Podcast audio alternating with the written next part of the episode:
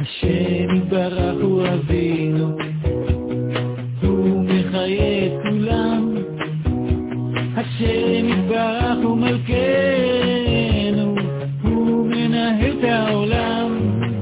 מה אתם רוצים לדעת? למה השיעור הזה? קודם כל שנהיה בני אדם. אנחנו לא בני אדם, אתם יודעים? אנחנו פשוט... אה, אין לנו יראה, אין לנו תכלס בחיים שלנו, הולכים בתיממון ותימהון. והדרך הזאת שאנחנו מדברים עליה, מטרתה להביא אותנו קודם כל להכיר כמה אנחנו משוגעים, כמה אנחנו מקולקלים, כמה אנחנו חסרים. והדבר הבא זה לא להישבר, והדבר אחרי כן להבין שיש מעלינו איזה כוח שמנהיג את העולם, וזה לא סתם הפקר הכל. וזה כל התכלית של השיעור. תודה רבה. ואין דומה לך. השם יתברך. מה מביא אותי לשיעורים של הרבנית? הרבנית פישר, זה פישר פרייס, מה זאת אומרת? היא מביאה, זאת היא. אני הכי אוהבת את השיעורים של הרבנית פישר מהסיבה שהיא מדברת אמת, היא נוגעת בנקודה האמיתית הפנימית של כל אישה ואישה, והיא מעוררת אותה לעבודה על מידות מאוד מאוד חזקה.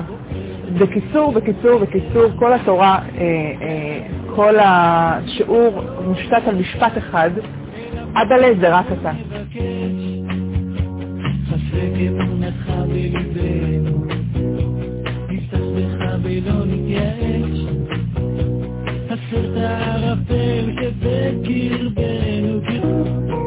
מי כמוך ואין דומה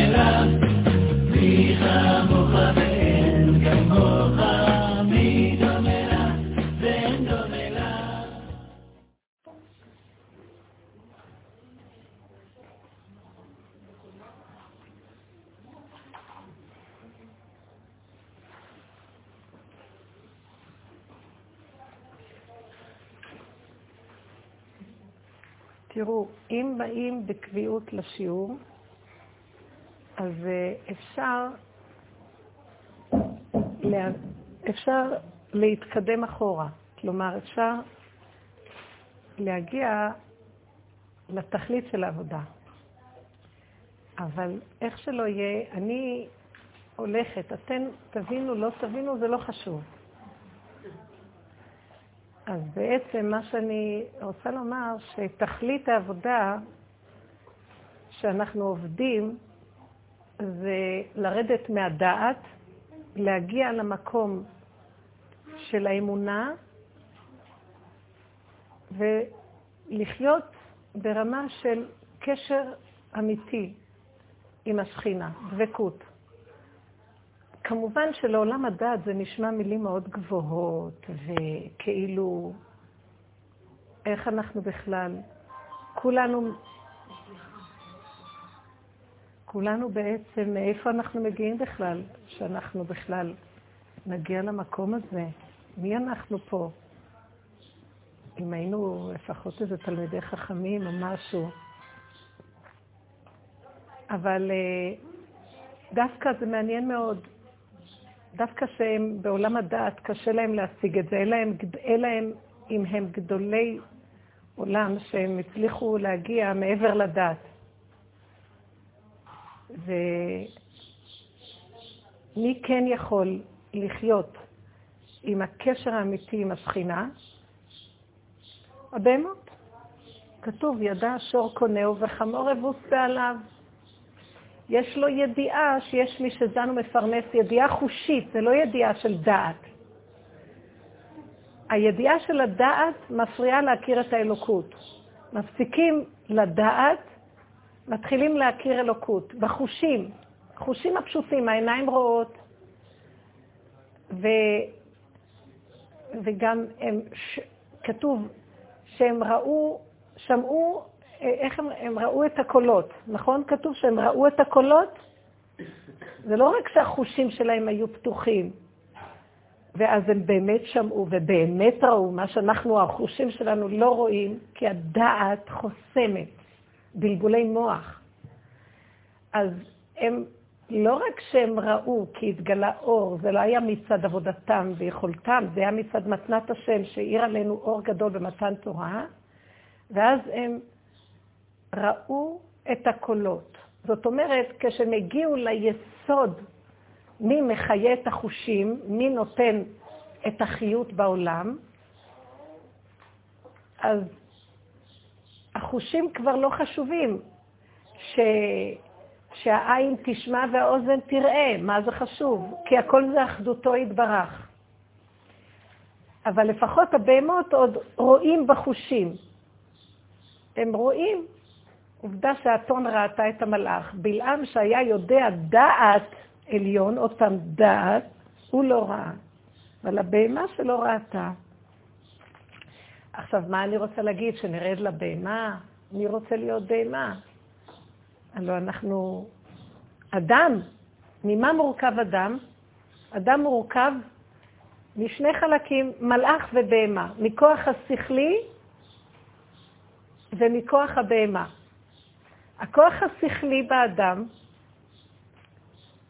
זה מתדמה לכוח השכלי של המלאך, אבל כמובן אחרי חטא עץ הדת נפלנו למדרגה מאוד נמוכה, אז הדת שלנו מבולבלת, אבל באמת הדת יכולה להגיע למצב של דעת מלאכים, דעת נבדלת. אבל זה לא המטרה, שניקח את הדעת ונשייף אותה ונגיע למלאכיות. כי לא רצו מאיתנו להיות מלאכים. אז היו עושים אותנו מלאכים? אז למה עשו אותנו בני אדם, מורכבים משני חלקים, גם מדעת שיכולה להגיע למדרגת מלאך, וגם מבהמה? יש כאן תשובה למישהי? בשביל מה אדם, האדם מורכב, הוא נולד ביום השישי אחרי כל הבריאה, וכולל כל הבריאה בתוכו. הוא כולל את מערכות השמיים ומערכות הארץ. כל צבא השמיים וכל צבא הארץ כלולים באדם. מה זה צבא השמיים? המלאכים. והיכולות להגיע למצב של מלאכים.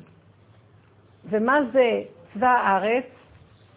כל הדומם צומח חי, כל מה שיש פה. יש באדם יסוד המים, יסוד האוויר, יסוד האש, יסוד האפר. אז בואו נשאל את השאלה, האם המטרה שקיבלנו דעת, שנצא מהדעת לכיוון מלאכים? אני רוצה לשמוע תשובה. האם זו המטרה של מדרגת האדם? תדעו, זו לא שאלה פשוטה. כי, ב, כי המחשב... תראו מה קרה. ודאי, ודאי מאוד שהדעת רוצה להיות כמו המלאכים. על זה אמר הנחש, אם תאכלו מעץ הדעת, וייתם כאלוקים. יהיה לכם דעת, תתרוממו למדרגת האלוקים. שזה, מה זה האלוקים? האלוקים זה הבריאה העליונה קודם כל. אז אדם, הדמיון ישר אומר מלאכים. אז היעלה על הדעת, בשביל מה אם כן שמו לו את הבהמה? בשביל מה נתנו לו איזה חלק מגושם כמו בהמה? כמו שאמרו חז"ל, חלקו פרה ורבה, מכניס, מוציא, כמו בהמה, חלק התחתון שלו, אז בשביל מה?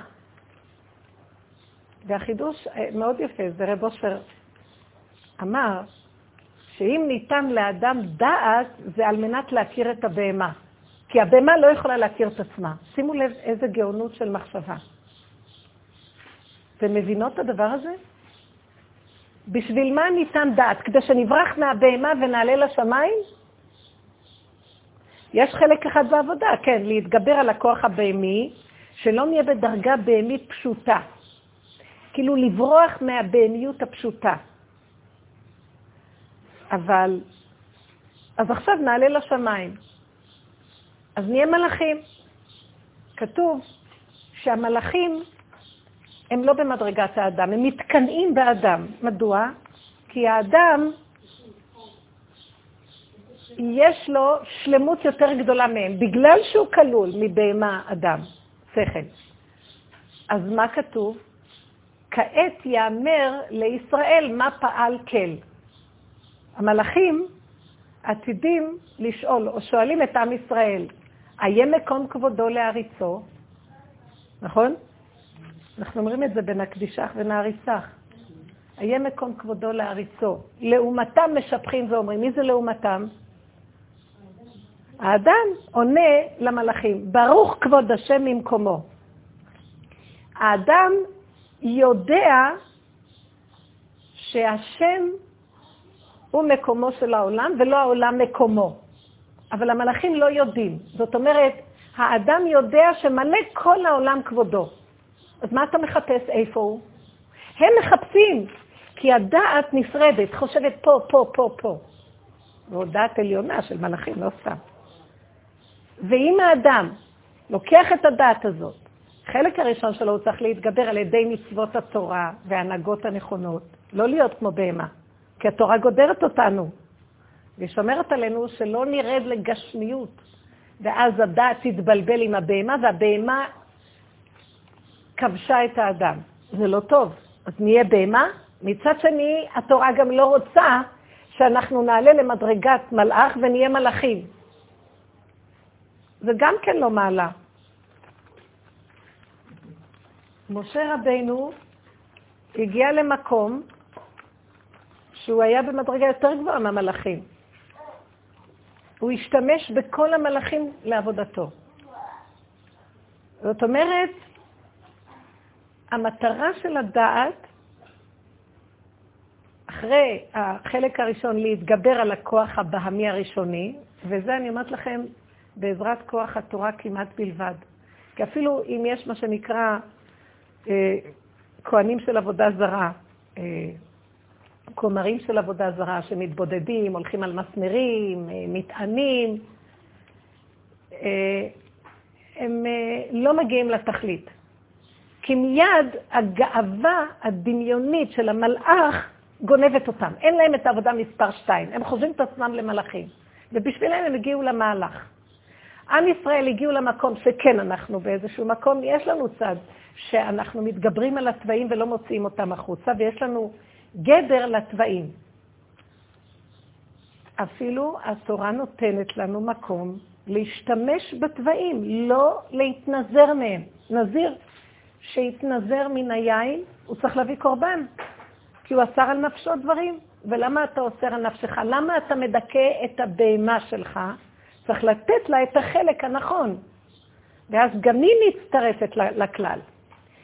כמו שאנחנו רואים בפסוק ש, שמביאים את המעשר שני לירושלים, ושמת בכסף, צריך לפדות את המעשר, להראות, לעלות לירושלים, כי רק בירושלים אפשר לאכול, לאכול את הכסף של מעשר שני, ושמת בכל אשר תאווה נפשך.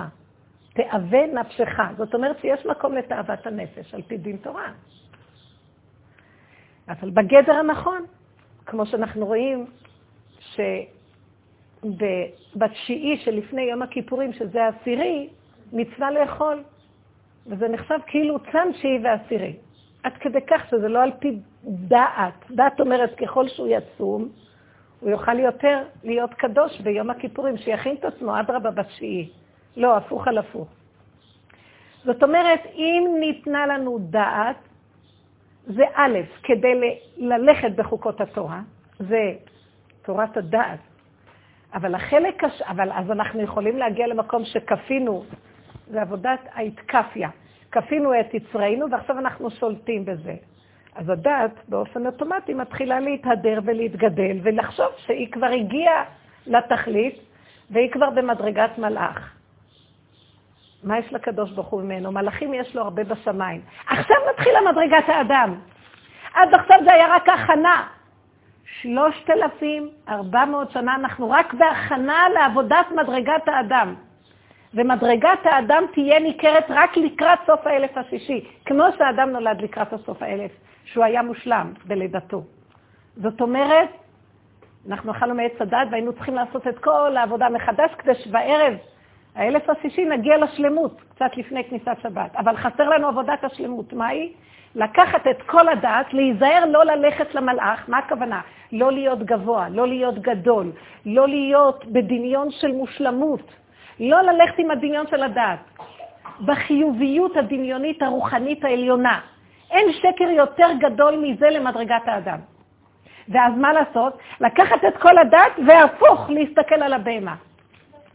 מה הבהמה? אני כבר קליתי את הבהמה, כבר שמתי עליה רגל, אני כבר בעצם דורך עליה, אני כבר בעצם בשליטה עליה. אם תתבונן לעומק, תראה שעוד לא התחלת. זה רק כלפי חוץ אתה בשליטה. באמת, לבהמה יש כוח ברגע אחד להכניע אותך לגמרי. התוואים שלך והיסודות שלך למטה, אם אתה לא תגיע לשלום איתם וגר זאב עם כבש, הם יבלעו אותך חיים. הגאווה תוכיח, כי זה שייך למידות. זאת אומרת, כל מה שאתה צריך לעשות זה לקחת את הדעת ולהתבונן כמה אתה עדיין בתוך הבהמה. אולי כלפי חוץ אתה נראה אחרת, ו... אבל בפנים יש לך את הבהמה עד יום מותו, תחכה לו כאדם בסכנה, וזה, המבט הזה, במקום שיהיה מופנה לשמיים כאילו בדמיון שלמות חיובית מלאכית, דמיונית דעתנית, להסתכל על הבהמה ולראות את שפלותך.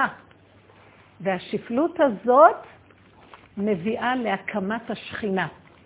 כי השכינה נמצאת בתוך הבהמה שם, בכלואה. היא כלואה בתוך הכוח הזה של הבהמה. זאת אומרת, בתוך כל התוואים, בתוך כל היסודות של הבהמה, למה השם נתן לאדם גוף של בהמה? כי שם יש ניצוצות מאוד קדושים. יש שם שכינה ממש בגלות, בתוך הבהמה, לא בדעת. אם לא היינו עושים את התיקון של הדעת בחלק הראשון, גם לא היינו יכולים לבוא להסתכל על הבהמה. כי אם היינו מסתכלים על הבהמה, ישר הבהמה גונבת אותנו. כלומר, בלי דעת, בלי תורת דעת. לא היינו יכולים, בלי דעת תורה. לא היינו יכולים. ואם היינו עושים תרגילים להתגבר על הבהמה כמו כהני עבודה זרה, הדעת הייתה גונבת אותנו בגאווה לעילא ולעילא. אלא מדרגת האדם בשלמותה, אתם שמות לב, ואני אומרת, תכף אנחנו נביא אה, דוגמאות שייתנו לנו להבין את המצב במעשיות. אבל קודם כל נתחיל עם הפילוסופיות. מאוד אהוב עליי. קודם כל נתחיל להסביר את היסוד, שעיקר מדרגת האדם מתחילה על ידי זה שהאדם עם כל הדעת הגדולה שלו חוזר למטה. אה, יתוש קדמך. ומה שאמרו, יתוש קדם אותך. מה אתה מרים את האף? מה אתה חושב שאתה כבר הגעת? אין לאן להגיע. כבשת שדה אחד על מנת עכשיו להיות אפשרות במדרגה יותר עמוקה לרדת לתוך הצבעים. לא להתבלבל מהם, אבל להכיר שאתה לא יותר טוב מהבהמה. זה מביא שפלות מאוד גדולה ומכניע את הגדלות והגאווה, הדמיון של הדעת של האדם. ואז יכולה להתגלות האלוקות. האלוקות לא יכולה להתגלות לנו אם אנחנו בדעת. שימו לב איפה אנחנו אוחזים בגלות הזאת. אנחנו קוראים לזה גלות הדעת. כי אנחנו אמנם יצאנו ממצרים, קיבלנו תורה, אבל עדיין אנחנו כל השנים האלה בגלות. אמנם אנחנו גאולים בדעת, אבל עדיין אנחנו לא בגאולה האחרונה, לא בתכלית. איך אני רואה את זה? אני אומרת, הדבר הכי גדול שאנחנו מעריצים, הכי גבוה במדרגתו, הכי גבוהה, אנחנו אומרים, דברי אלוקים חיים, נכון? שומעת מישהו מדבר? זאת אומרת, דברי אלוקים חיים, או ספר של קדושים שנכתבו בדורות הקודמים. דברי אלוקים חיים, נכון? אתם יודעים מה מדרגת האדם כשהוא יכניס את המוח שלו למטה ויראה איך הוא נראה, ויגיע למד... למצב של הכנעה וביטול? זה לא יהיה דברי אלוקים, זה יהיה אלוקים חיים ממש. וזה ההבדל בין דברי אלוקים חיים לאלוקים חיים. אנחנו בגלות חיים עם דברי אלוקים חיים. ברוך השם, אשרי חלקנו. אף אחד לא הגיע גם למקום הזה מבין האומות. אבל זה לא שלמותנו. השלמות זה לגלות שכינה. השלמות זה לא הדיבור והדברים. השלמות זה הגילוי של השכינה ממש. ולכן, איך, אז כל השאלה, איך מגיעים לזה? הנה אנחנו עומדים בקצה שלקראת סוף, סוף הבריאה, סוף התיקון, סוף האלף השישי. ואנחנו מתוסכלים. באמת, מתוסכלים, הגאולה לא מגיעה, מה עוד צריך לעשות? אולי נכתוב עוד ספרים? אולי נדבר יותר, אולי נבין יותר, אולי נלמד יותר. העולם היום בשיא ההתפוצצות של הלימודים. מכל החזיתות, גם החילונים, ולהבדיל אלפי הבדלות. גם אנחנו, הדתיים. וכולם לומדים, לומדים, לומדים. שנדע, אומר קהלת בסוף הספר, אין קץ, הקץ לא מגיע, עשות ספרים והרבות להג הרבה. יותר מדי אנחנו מדברים, יותר מדי אנחנו כותבים, יותר מדי אנחנו מבינים. עיקר המניעה לגאולה זה מידת הבינה, ההבנה. זה היה החלק הראשון עד עכשיו שהיינו חייבים. מבני שכר יודעי בינה. עיקר התלמידי חכמים זה מבני שכר. אה, בני שכר וזבולון מחזיקים אותם, אלה שישבו למדו. מבני שכר יודעי בינה, כי בלי בינה אי אפשר ללמוד תורה. אז התורה, בגלות אנחנו לומדים אותה ברמה של הבנה, שזה אחד מהסעיפים של הדעת. זה להבין, מה רע בלהבין? אבל בשביל לגלות את האלוקות, תפסיקו להבין. אין להבין. יש לחיות את זה ככה, אמונה. כי ההבנה לא נותנת לאמונה להיות. את מתחילה לנסות להבין, מה קרה לי עכשיו? למה זה קרה לי? את שואלת שאלות, את עונה קושיות, יש לך שאלה תשובה, שאלה תשובה, שאלה תשובה. כל שאלה מולידה תשובה. זה המהלך של מידת הבינה. ועם המהלך הזה קיבלנו את התורה, ודאי צריך את זה. אי אפשר ללמוד תורה בלי מידת הבינה. אבל בשביל הגאולה נצטרך להגיע למקום שכבר לא נבין כלום. ולא נחפש להבין. כי אם נמשיך לחפש להבין, אנחנו ניתקע בכאלה תסכולים שאנחנו פשוט נשתגע. אולי מעטים מעטים שיושבים ולומדים תורה, שהם יכולים להשתמש במידת הבינה רק לצורך הלימוד, ואחר כך, כשנסגר הדת, הם לא יודעים, אמונה. כי עד שאנחנו לא נזכה לאורות העליונים של הגאולה האחרונה, אור שבעת הימים, עדיין צריכים את הבינה ללימוד התורה. אבל כל שאר העולם, אסור לו להבין. כי אם אני ארצה להבין, אני אשתגע. זה מה שיקרה. אני לא יודעת לסגור, אני לא יודעת לסגור אותו. סידרו לי חדש, אני לא יודעת לשים בקושי על יד האוזן.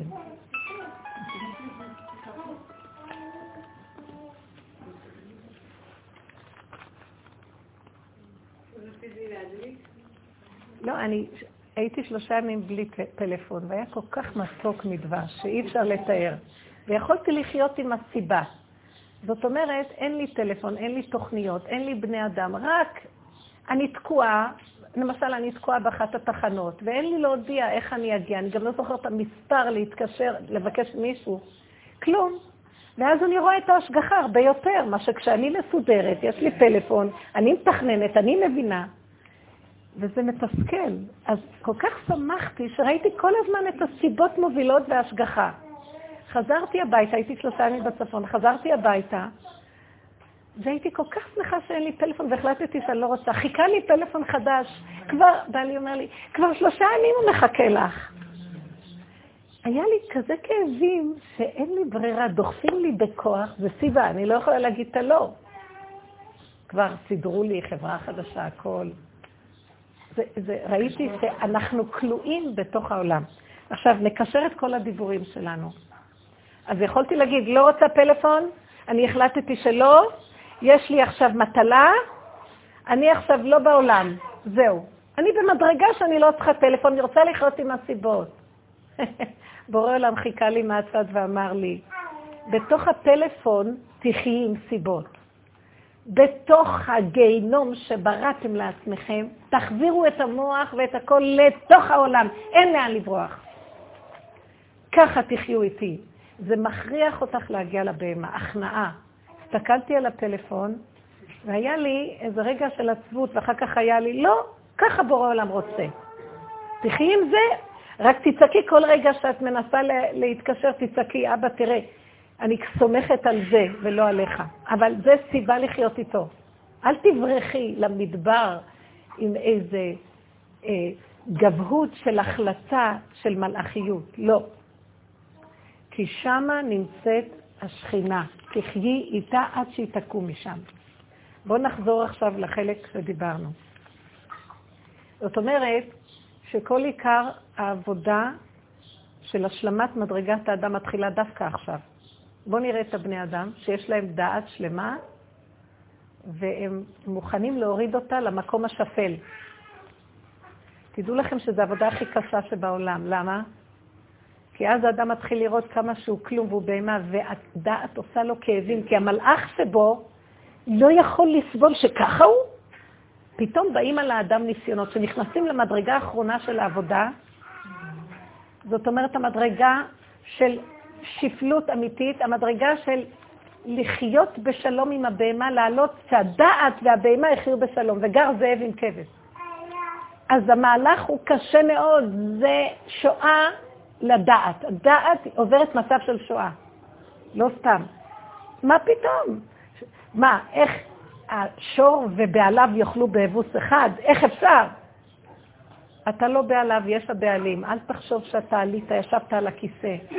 אתה מדומיין שאתה אדם, משנה למלך בארץ מצרים. לא. אתה שפל. אל תתנסו מדי, כי זה לא יאפשר לקדוש ברוך הוא לבוא לגאול, רק אדרבה תורידו ראש. וכל גדולי עולם אמיתיים שהגיעו למעלה של מיצוי הדעת, הם לא הלכו להיות מלאכים, הם חזרו למדרגת השפלות שנקראת ואנוכי עפר ואפר, ונחנו מה, ואנוכי תולד ולא איש. זה המדרגה. עכשיו, לא באמת שהוא תולד, באמת הוא מדרגה מדהימה, אבל הוא לא מחזיק מעצמו שום דבר, כי אנחנו מאוד בסכנה. אז לכן האדם צריך לעשות את המהלך הבא. ובואו נדע שהעולם נכנס כבר למדרגה הזאת להיכנס למהלך הבא. איך אני יודעת? לפי הניסיונות של החיים. הדת כבר מתחילה להשתבש, הטוב והרע לא ברורים. אם הטוב והרע לא ברורים, אז זה עושה תסכולים לבן אדם. הייתי בטוחה שעשיתי את הצד הכי נכון, והסתבר שזה עשה פעולה הפוכה לגמרי מהשכל. אז מה כאן הולך? אז משהו, וזה לא קורה לך פעם בשבוע. בהתחלה זה פעם בחודש, אחר כך פעם בשבוע, אחר כך כל יום, ואחר כך כל שעה, ואחר כך יותר מדי מהר כל דבר קורה. ואז את אומרת, אני כזאת לוזרית, אני כזה כישלון שחבל לי לעשות שום מאמץ, כי כל מאמץ שאני מנסה לסדר את הלוזריות הזאת, אז נהיה עוד יותר גרוע. אז הבנתי שבורא עולם רוצה שאני אשב. מישהי אמרה לי שהם מנסים לקנות דירה. קודם כל, ככה זה היה. שהיה להם ארון בתוך הדירה שהם מאוד אוהבים אותו, והם רצו אה, לתקן אותו ולא יכלו. אז אי אפשר היה להשאיר אותו בבית, וצריך היה לפרק אותו, אבל מאוד היה חבל להם לפרק אותו כדי להוציא אותו מהבית. אז הם איכשהו החליטו בכל אופן, הסתובבו סביב הארון הזה לנסות לתקן אותו. אבל ראו שאי אפשר.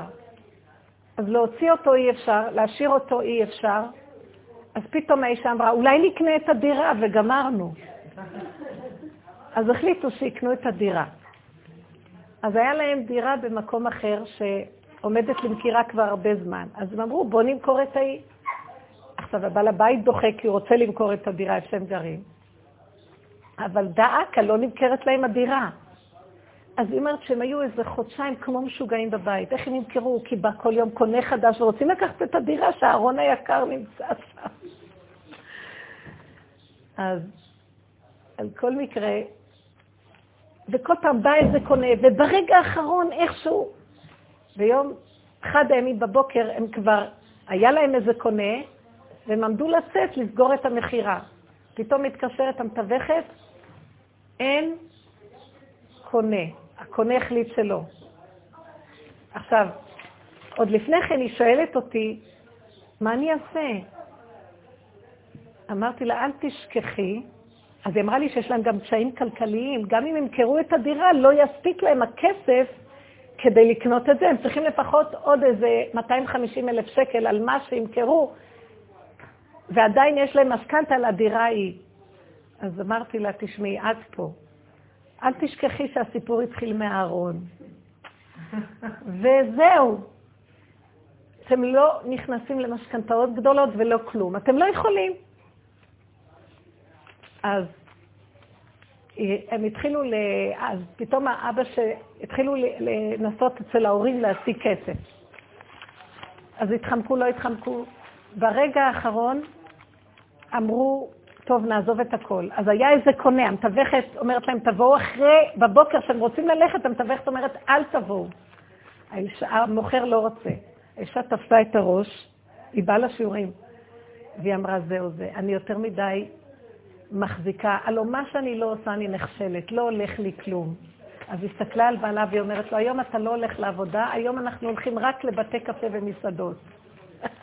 כמובן, היא אומרת, אנחנו רק שותים קפה היום ואוכלים עוגות והכול. אני לא יכולה יותר, אנחנו כבר משוגעים הרי עינינו, לא יכולה, אני לא יכולה לעזוב את זה, צריכים להרפות, לא מסוגלת, לא יכולים, תקועים. הקדוש ברוך הוא תוקע אותנו מכל הכיוונים. תוקע, תוקע, תוקע. אז היא אומרת, בעלה מסכן הסתכל עליו ואומר, בסדר, הם הלכו למקום הכי מפואר, לשתות קפה עם ופל אמריקאי, לא יודעת, בלגי, וקצפת, ומזמינים עוד אחד. ובאמצע השני, שכבר הכל כזה מלא, הם מקבלים טלפון. יש קונה חדש, עכשיו תבואו. אז היא אומרת לו, אנחנו לא באים עד שגומרים את הכל. חכה רגע. הם גמרו את הוואפל והלכו. היא אומרת, תוך שעה הם מכרו את הדירה. בן אדם שרצה לתת להם יותר, התחנן פשוט למכור, שימכרו לו, והם שיחקו אותה כאילו הם לא רוצים. שילם להם יותר. היא אומרת, בשעה, כשהיא החליטה, נגמר, היום רק חוגגים, הולכים לשתות, אין לי מוח, אין לי דת, אין לי רצון, אין לי כלום. ריבונו אתה לא רוצה, לא צריך, אז אין, נבוא לדירה שכורה אחרת, נגמור את העסק, גמרנו, נפרק את הארון, אין ברירה, כלום. על השעה היא מכרו, מכרו ביותר, היא אומרת, היא הסתכלה וראתה פשוט השגחה, בחינה. אחרי שעה הם מקבלים טלפון מהאבא שלו שנותן להם 100 אלף, ומהאבא שלה שנותן עוד 100 אלף. ואחרי כמה ימים הלכו לחתום על הדירה איפה שהם נמצאים. היא אומרת, חודשיים אנחנו מתעקמים מהכוחנות, ומה שאני לא עושה, הכל נופל. אז אמרתי לה, מה, מה הביא אתכם לישועה? היא אומרת, שהחלטנו ללכת למסעדות. מה זאת אומרת בצחוק? להרפות. להרפות, ורק ליהנות. לא רוצה, אל תיתן, לא צריך. בהמה. פשטות. אנחנו לא ננהל לך את העולם. אני מסתכלת ואני רואה, יש שלב, זה, זה מדגמן לי, זה נותן דוגמה, מה יהיה העולם, איך ייראה העולם. מה שלא נעשה על פי שכל לא ילך כלום. אז מה נשאר לעשות? לאכול ולשתות. ושם תהיה ישועה. בורא עולם יסדר מה שצריך. למה לא? למה שלא ייתן לכם דירה או מיליון, ביליון, כל העולמות שלו? שייתן לכם דירה, למה לא? אבל לא אתם תנהלו את עולמו, ולא בכוחנות, ולא במוח שמסתעף בלי סוף. והישועה הייתה כל כך פשוטה, היא אומרת עד היום, היא רק צעקה להשם, היא לא יכולה להכיל כמה שזה פשוט. היא צועקת להשם, אני לא יכולה להכיל כמה פשוט הדבר הזה להיכנע וכמה אנחנו לא נכנעים. ושם נמצאת הישועה. זה יהיה המקום להוריד את המוח לתוך הבהמה. אבל מה, למה זה לא פשוט לנו? כי המוח לא יסבול את המקום של הבהמה. הרגע הראשון לראות שאני לוזרית ולא הצלחתי, שהרמתי הרים וגבעות כל החיים, פתאום אני לא מסוגלת כלום. עכשיו תשאלו שאלות. איך? מה התשובה? חיה, תעני לה. כי את לא, כי את לא הולכת למסעדות. כי את לא הולכת למסעדות. לא, את הולכת למסעדות ברמה אחרת. התכוונתי לומר שלא נשאר כלום לעשות, רק לאכול. לא חייב ללכת למסעדות, אל תחשבו. כלומר, לא נשאר כלום לבן אדם, כמו בהמה. מה בהמה עושה? אוכלת, רובצת, ועושה קצת עבודות מה שהיא צריכה. לפי הסיבות. הדת לא יכולה לשאת את המצב הזה, היא צריכה לתכנן, היא צריכה להיות מאוד מודאגת, והיא צריכה לפתור בעיות, והיא צריכה להשיג ולהגיע, והיא צריכה לחשוב, והיא צריכה לתכנן, והיא צריכה לשאוף, והיא צריכה לרצות. הרצון זה החלק העליון ביותר. הרצון הוא ידוע, זה הכתר, זה העליון ביותר. מתחיל הרצון, זה מבורא עולם. כל רצון שיש לנו, תקשיבו, זה בורא עולם. זה התחיל מהארון, וזה הסתעף על דירות, עסקי דירות במיליון ושבע מאות, שני מיליון. אז כולו ארון קטן, אל תשכחי. הרצון שבא לבן אדם, אני רוצה שנקשיב טוב טוב, ישר מתרחב בתוך המוח שלי, ישר מתרחב עם ההתרגשות שלי, וישר אני רצה. לקראת הסוף השם יצחק עלינו, הוא פשוט ישלח את השטן להתעלל בנו, פשוט להתלוצץ עלינו. רגע, רגע, רגע, לא גמרתי. מה אני רואה? שאת חושבת שהרצון שלך, אוי, איזה, מחש... איזה רצון בא לי. ועכשיו את, מתרג... את מתחילה להתרחב במוח ולנתח את הרצון, ואחר כך כמובן לרוץ קדימה להשיג אותו, וכמובן וכמובן, מתרגשת וכן הלאה. אני היום רואה, מתחיל להיות לי הרצון הכי קטן, אני מתה מפחד. ישר אני מעלה אותו להשם. אומרת לו, רק אתה תתגלה וזהו. אני במילא, אתה, אתה, אתה, אני לוזרית. אתה במילא לא תיתן לי שזה יצא, חבל לי על, חבל על הכוחות, שבי תאכלי. לא, לא, לא, לא, אל תפתה אותי. אני נאבקת, הבן שלי ביקש שאני אעזור לי עם הנושא של ישיבה. לא, זאת אומרת, אם יש לי קצת איזה קשר פה ושם. אני נעצרת ואני נאבקת להחזיר את הרצון שמתגלה לי, אני מאוד אוהבת אותו כביכול. אני ראיתי שאני, מה אני אוהבת אותו? קודם כל אני רוצה שירד מעליי, אין לי סבלנות שיהיה לו בעיות.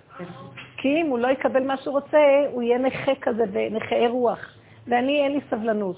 אז קודם כל זה. דבר שני, כמובן אחר כך, אם הוא יהיה שם, אז כולם יגידו, ואז השידוכים ילכו, אל תחשבו. אז ישר אני רואה את האינטרסים, אני אומרת לו, ריבונו של עולם, באמת, באמת אין לי שום רצון לכלום. תשאיר את זה אצלך, אתה יודע מה, תקשר אותו אליך ותרחם עליו. אולי לך ולא יש עוד, אצלך עוד יכול ללכת. הבנים שלומדים תורה עוד יכולים ללכת על דרך הטבע קצת. אני כבר לא. אנחנו האנשים והעם, בתוך עמי אנוכי יושבת, לא הולך. אז אני מתה מפחד, שמא יתרחב לי הרצון כל הזמן. אז אני רואה איך אני מנסה לעשות את הפעולות בלי רצון, ואם בא לי איזו התלהבות יתר, אני עוצרת. התרגשות, אני עוצרת. כי אני מפחדת. אני כתבתי ככה, הרצון מוליד התנסות. הרצון יוליד אותי אחר כך לניסיון. אין לי כוח לניסיונות, שיישאר. מיד להעביר לשורשו. אבא אליך, לפני שיהיה ניסיון. אני בורחת מהניסיון, לא עומדת, כי אני יודעת שיהיה לי ניסיון. כי אם לא, אם אני לא מעבירה את הרצון שאני מזהה מיד, אתה מביא לי כדי uh, לנסות אותי. אם אני מתרחבת איזה מלאך שיכול לנהל את עולמו, או אני אומרת, לא, לא, לא, לא, אני הבהמה שלך. בהמות הייתי עמך ואתה תנהל אותי. אז אם אני לא מעבירה את זה מיד, אז זה יהפך למחשבה. המחשבה בוראת, המחשבה עושה מציאות. עולם הבריאה זה המחשבה. היא מאפשרת כאילו לממש, ואחר כך ההבעה של המחשבה זה מילה, זה יצירה. עולם היצירה, היא מציירת, היא רואה כבר את התוכנית, נהיה עניין. ואחר כך זה מתגשם. המחש... המילה, תדעו לכם, ברית כרותה ללשון, המילה יוצרת מצב מציאותי ממש. גמרנו, כבר נהיה עכשיו מציאות. את כבר נאחזת בפלונטר שאת גורמת לעצמך, כי לא חיית את הסכנה שהרצון הזה יחזור לבוראו, ומהמקום הזה את עכשיו בתוך ניסיון מעשי ממש, שהכל געש, גועש ורועש. מבול. לכי תצאי מזה. אני לא עומדת בזה. רוב הזמן אנחנו מסתובבים סביב הפלונטר הזה. רצונות, מחשבות, מילים, ניסיונות, ואנחנו לכודים. ואז באים המאבקים, לרדוף, ואז בא הביזיון והכישלון והייאוש. לא הולכת על זה. תן לי כוס קפה קטן, לדבר איתך בקטן במתיקות. תודה, תודה, תודה. צמצום. תחזרי לעובריות ותני לו למלוך. והוא מתגלה יפה מאוד. הוא יסדר לך דירה של שני מיליון שקל. בשנייה! מאיפה נהיה להם כל ההפרש של עוד 200 אלף? הם, צח... הם קיבלו מהדירה עוד סכום נכבד, והיה להם לשלם על, הכ... על המקום את הכל. כי הם החליטו ללכת לחגוג, לשתות ולאכול, ולא לחשוב בכלל יותר. ולפחד מספיק חודשיים של כוחנות וישות במוח. אתם מבינות? מה? נכון. הרצון, אבל אם היינו מחזירים את זה לו ואומרים לו, אבא, אני מאוד רוצה דירה גדולה, אתה מפתה אותי ברצון לדירה. זה מתחיל מהארון, ואז אני אומרת, נקנה דירה, ובסוף אומרת, נקנה דירה, כבר היא שלך, את לא מכירה את זה? כמה פעמים אנחנו היינו באיזה שש דירות זכורות, וכל פעם שהיינו הולכים לראות דירות, כל דירה שנכנסתי כבר בכיס הקטן שלי, כבר הרגשתי עליה בעלות. אתם מכירים את זה? את כבר באה בטענות למה זה ככה ולא ככה, כאילו זה שלך. וישר מתרחבים.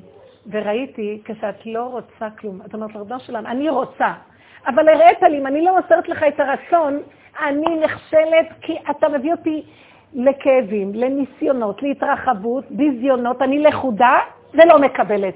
מה, אני פריירית? תודה רבה, תעשה אתה מה שאתה רוצה, מה אכפת לי לגור פה עד, עד סוף ימות עולם? מה אכפת לי? לא, הדעת מתרחבת, לא. אני רוצה, אבל אם אתה לא משתתף עמנו ברצון הזה, אל תעלינו מזה. זה מה שאמר משה רבנו, אתה מוליך אותי למדבר? אתה מוליך אותי למדבר, אתה לא אומר לי מה אתה נותן איתי, וישר אני המנהיג הגדול, מוליך את עם ישראל, ואני אנהיג אותו כי אני רוחני, ואני הורדתי להם תורה, ואני זה... אם אין פניך עולות עמנו, אל תעלנו מזה, סליחה. אל תפתה אותי לחשוב שאני מוישה הגדול, גרויסר מוישה. לא, גרויס מוישה, אני לא. אני לא יכול. הוא אומר לו בפרשה הזאת, אתה שלחת אותי עם העם הזה, אנוכי הריתי אותו? אני לא עומד בזה. אני לא עומד בזה. זה דבר שצריכים להבין אותו, בנות יקרות, ככל שהאדם גדול, אז מאיפה אני כן רצה קדימה? כן, אני יכול, כי עוד הולך לנו כאילו. ואז הגדלות גונבת שזה אני, ואז המלכודת שם. הדור האחרון ילכדו את כולנו בפח, לאף אחד לא ילך כלום, אחד אחרי השני יתגלה, יעלו על כולם, ישימו את כולם בבית סוהר. אתם לא מבינים מה קורה פה? לא, זה, זה לא נגמר דבר, והדבר לא נגמר, כי אנחנו חושבים שאנחנו יכולים לשבת במשרות האלה, ויכולים לנהל ויכולים כלום, השם יצחק עלינו. אתם יכולים? אף אחד לא יוכל כלום. ואנשים באים במין תמימות. אתה טיפש, לא נקרא תמים, זה כסיל, זה לא תמימות. תזהרו טוב טוב, ראש קטן, אם אפשר לא להרים אותו, לתת כל הזמן הפה פתוח לבורא עולם, והוא ינהל אותך בשקט וישמור עלייך וייתן לך כל מה שאת רוצה. אבל זה הוא, עתידי שזה הוא. ותמליכי אותו ואת תישארי בצל. מי את בכלל? את לא קיימת, וזה הכי כיף. מה זאת אומרת את לא קיימת? הדאגות לא קיימות, הכאבים לא קיימים, הרחבות של הדמיונות לא קיימים. איי, אין לך את הריגושים והסיפוקים של גדלות הדמיון החיובי, אבל יש לה חיים טובים של רגיעות, שפיות, שלוות הנפש, ערבות ומתיקות בכל דבר שאת עושה. מה רע? אני מוותרת היום על כל הקצפות והתרבות התרבות המערבית שהגיעה למצב של פיצוץ שעוד מעט הולכת להתפוצץ עם עצמה. זה ברור שכל הטרור שבא לעולם זה אנחנו הולדנו לעצמנו. אנחנו בהתפוצצות עם עצמנו, רק מראים לנו דוגמה, מה עשינו לעצמנו בפנים שאנחנו לא רואים. ואז אנחנו מכשילים את עצמנו במו ידינו, אנחנו מתפוצצים עם עצמנו כל הזמן. וחבל לנו על הזמן, זה לא יעזור כלום. רק לרדת מהגלגל הזה, לצעוק, תעצרו את הגלגל, אני רוצה לרדת. חטאתי, אביתי, פשעתי לפניך. אלוקי ישראל, אתה נותן לי היום את הזכות לעשות תשובה, לרדת, וברמה הזאת, בקטנות, בשפלות ובעניבות, לקיים מצוות. להמשיך לקיים מצוות בקטנות, לא בגדלות. רוצה, רוצה, רוצה, רוצה, רוצה, רוצה. אין יותר לרצות כלום. רוצה, תזהר. לא רוצה כלום. מה שאתה רוצה בורא עולם. אתה שולח לי לבחון אותי אם אני אקח את זה וזה יהיה רצון שלי, או אני מחזירה ישר אליך. בטל רצונך לפני רצונו. כי בביטול הזה, אתה, אתה מחזיר לי, הלו, למה, למה שלחת לי את הרצון הזה? אתה רוצה לתת לי. רק לא לפני שאני אחזיר את זה אליך. אתה נותן. אתה חי וקיים. וכאן ממש, פה, בפועל, וזה יהיה מתיקות ועריבות שאי אפשר לתאר. אבל לא כמו שזה עכשיו נראה, אנחנו רצים כמו משוגעים, כמו אה, איזה אה, לכודים בפח, לכודי אסירי התקווה. אנחנו לכודים, אסורים ומקווים. תפסיקו לקוות. זה לא נגמר התוכנה שלה לקוות להשם. תקוו עד מחר.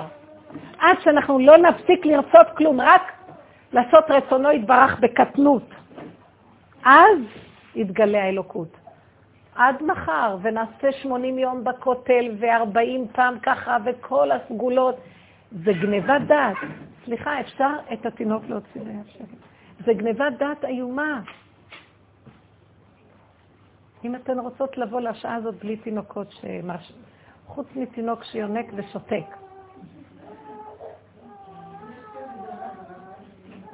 אין דבר. אז אה, שיהיה בריא ויהיה לך נחת רוח ממנו, אמן. מתיקות והריבה. אז בורא עולם מחפש אותנו, בנות. עכשיו תשאלו שאלות. מה, את לא רוצה לשאול היום כלום?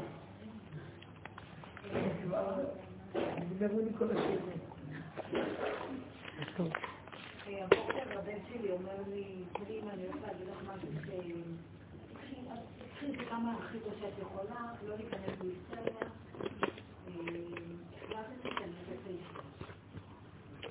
זהו, נמאס לי כבר המהלך, נמאס לי שכולם יושבים לי על הראש, מכתיבים לי מה לעשות, מקבלים ממני, רוצה שקט, חופש, אני רוצה לתת הזמן להיות בבית. תגידי רגע, הוא כבר צריך להתחתן, לא? אחד שלי שכבר רוצה קצת, כנראה מתנהל איזשהו סיפור. אמרתי לו, עכשיו ברוך השם, הבית יחזור למסלול ויהיה קצת שקט, ולא יהיה לעלות אותם בבוקר ולגדל אותם למשפחת ולדאוג לזה, עכשיו ערובה לי. עכשיו, הייתי בעצם... אפשר לסגור טיפה את הדלת? אני חושבת שהייתי צריכה אולי לשתות. אני מסתכלת את זה כאילו בשקט. ואני לא יכולה. בשעה שתקתי, שתקתי, שתקתי, שתקתי, ובאתי דיבר, דיבר, דיבר, דיבר, דיבר. נעם, נעם, נעם, נעם, נעם. ומילא הבן שלי לא הקשיב. לא ידעתי, כי הוא כבר החליט. ואז אחר כך אני נשארתי איתו לבד באוטו, ואמרתי לו, תקשיב, להיות בבית זה רק עם כללים מאוד מאוד גדולים.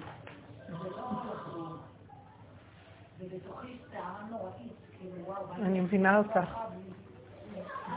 זה מה ש... נכון. אבל בעבודה הזאת,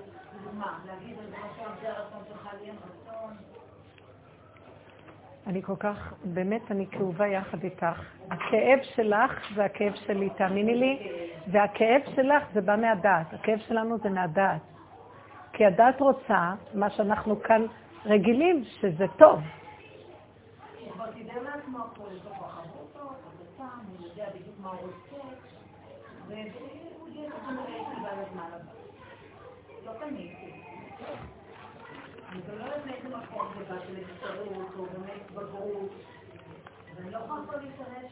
צודקת, נכון.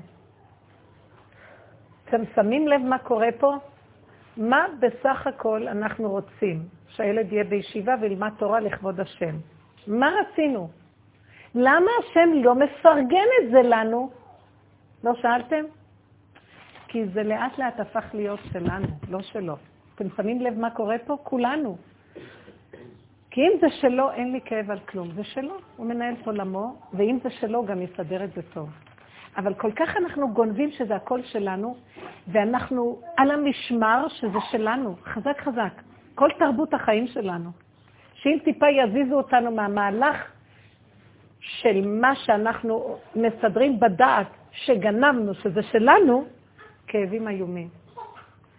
זה באמת הדבר הכי טוב ללמוד תורה, אבל זה לא שלנו כבר.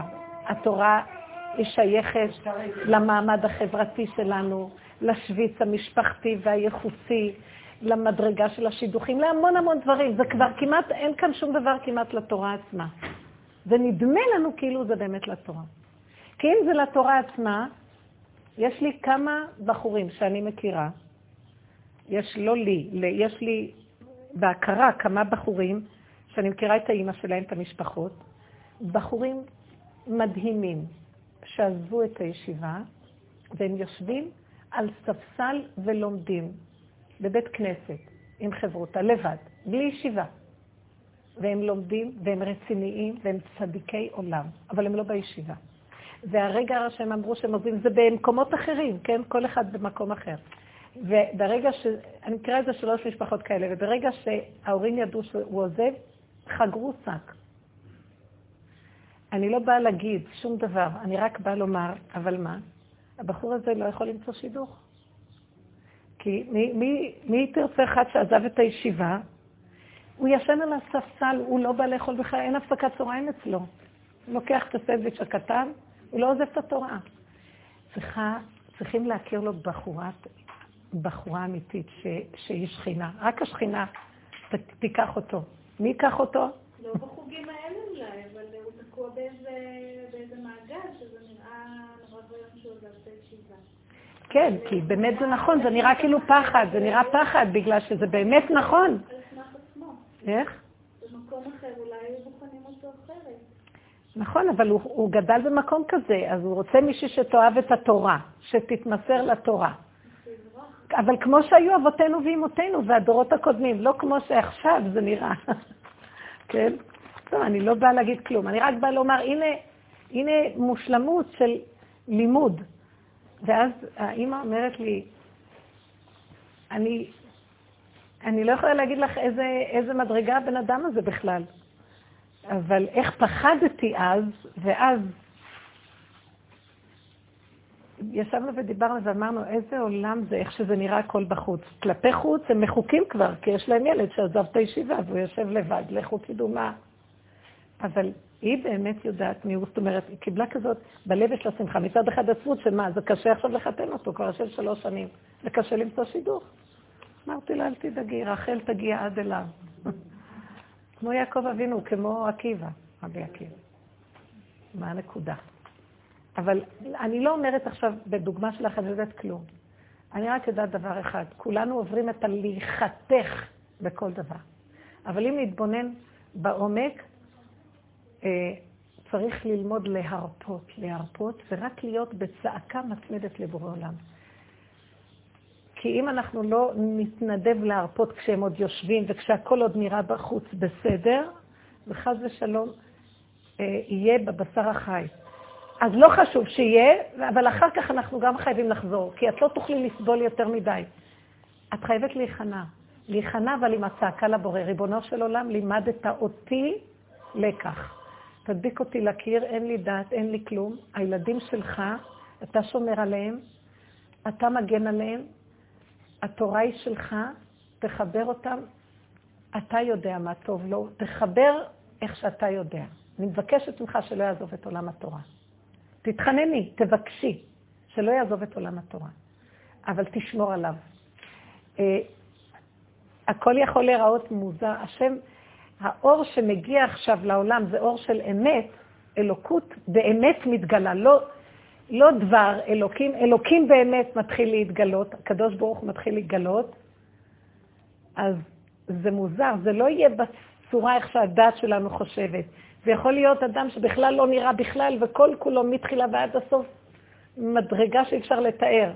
זה יכול להיות אחד שהוא נראה בדיוק כמו השטן שהדעת חושבת, ובפנים אין לו כלום. אני לא באה להגיד, אבל זה ייראה אחרת, ויש שעשועים לבורא עולם מהדבר הזה. אתם מבינים מה אני אומרת? יש שעשועים לבורא עולם מזה שהם הלכו לשתות את הקפה בלי שום מחשבה, כלום. הם הגיעו לרקנות. כלום, רק קצפת וקפה, וליהנות מהרגע כמו בהמה. ושם יש אלוקות גדולה מאוד. תעזבו לי את העולם, אני רוצה לנהל אותו. תעשי חשבון עם עצמך כמה את אחוזה, וכולנו בדיוק, אני לא באה להגיד לך, תעשי חשבון, בכל דבר מהסיפורים האלה, אני חיה עם ה... אני חיה שזה הסיפור שלי. כל דבר שאני שומעת ורואה, אני לוקחת את זה כאילו זה שלי, ואני עוד יותר בריבוע של הריבוע צריכה לחיות את הסכנה. כי אני לא רוצה שיקרו לי דברים. שיישארו, ואני במקום של כאילו הכל מפורק. כל הזמן תחי כאילו הכל מפורק, אין לך כלום. זה לא קשור אליי. לא קשור אליי שהוא יושב בישיבה ולא קשור אליי שהוא לא יושב בישיבה. אם היינו חיים קודם שלא קשור אליי כלום, אז זה לא היה זז. אבל כרגע השם מזיז אותנו, ככה הוא עושה לנו. כן, אל תדאגי. את מבינה? רק לגמור דבר. אני מת... מבקשת ממך לדבר הרבה עם בורא עולם, להתחיל, מה תדברי איתו? תפתחי את השולחן ערוך של הנפש שלך ותתחילי לראות את הכוחנות, את האחיזה, את החרדות, את הדעתנות, איך שכולם עושים, גם אני חייבת. כי אין לנו דעת אחרת, אז מה נעשה? תדברי את הכל לבורא עולם. את כל הכאבים שלך תעלי, אם את יכולה תכתבי, אם את יכולה לדבר תדברי. ותגידי אותם לבורא עולם. את הפחדים שלך. תגידי, אני לא אוכל להחזיק מעמד, אני לא אסבול הפקרות. תרחם עליי איך שזה נראה. אני לא מחזיקה מעמד בשום דבר. ריבונו שלם, תתגלה במקום. אני מוסרת לך את המקום שלי כאימא דעתנית, שליט, בשלטנות, ב, ב, ב, שאני המובילה. אני מוסרת לך את המקום הזה. הנה הגוף, אתה תנהג אותו. הנה הדת ותנהג אותו. אני צועקת לבורא עולם כל הזמן. ריבונו שלם, תנהיג את הדעת שלי. אני מסוכנת. תדעו לכם מהבוקר שאני קמה. תנהיג לי את הדעת. תנהיג לי את הדעת. תנהיג לי את הדעת. הבוקר קמתי,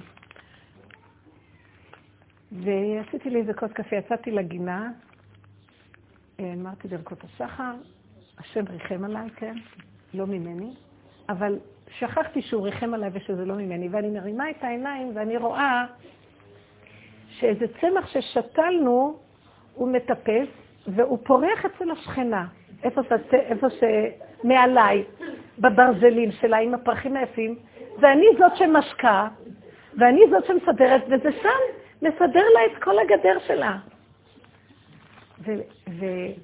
וזה לא פעם ראשונה שאני רואה את זה, זה כמה פעמים, ואני נעצרת ואומרת, מה יש? תפרגני לה? מה יש? שיהיה לה פרחים יפים. וכל פעם יש לי כאבים קצת, ואני הולכת. ויכולתי להטות את הצמח, לא היה לי זמן, אבל לא הטאתי, וזה עלה אצלהם, זה צומח אצלהם מאוד יפה. הבוקר ראיתי את זה, ולא פעם, לא רגע, לא חשבתי בכלל כלום. לא צעקתי, אבא, תרחם, תרחם עליי. ראיתי את עצמי לוקחת סולם, מושכת את העלים. קודם כל ראיתי שאף אחד לא יראה.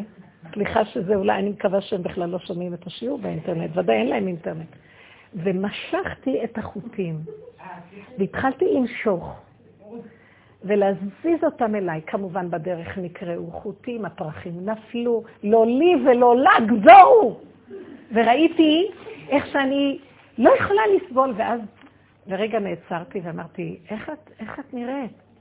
ואז אמרתי לו, ריבונו שלם, זה איך שאני נראית, אני לא יכולה, אני לא יכולה. בראת היצור שלא יכול, לא יכול, אני מסקה, מים יקרים, ושם זה יראה, אצל, זה צריך להיות אצלי. אז אה, תדע לך, ואיזה אכזריות שהיה נראה לי שתלשתי את זה. אז אמרתי, אני לא מסוגלת. זהו, בראת איסור כזה, תפרנס את הגנב הזה. ואז התחלתי להגיד, את לא גנבת, זה שלך, אבל... אז מה כן לא היה בסדר? שאת לא הטעת את זה מההתחלה, מה עם השנים? אז בסדר, סוף סוף החלטתי להטות את זה. התחלתי להתווכח עם עצמי, אבל בסופו של דבר עמדתי והרגשתי שאני לא, לא בסדר מה שעשיתי, ובאתי פתאום למוח שלי מהצד השני ואמרתי לו, אני לא בסדר? אני כן בסדר? יש לך בעיה, אין בסדר, לא בסדר, זה מה שאני. זהו, זה אדם.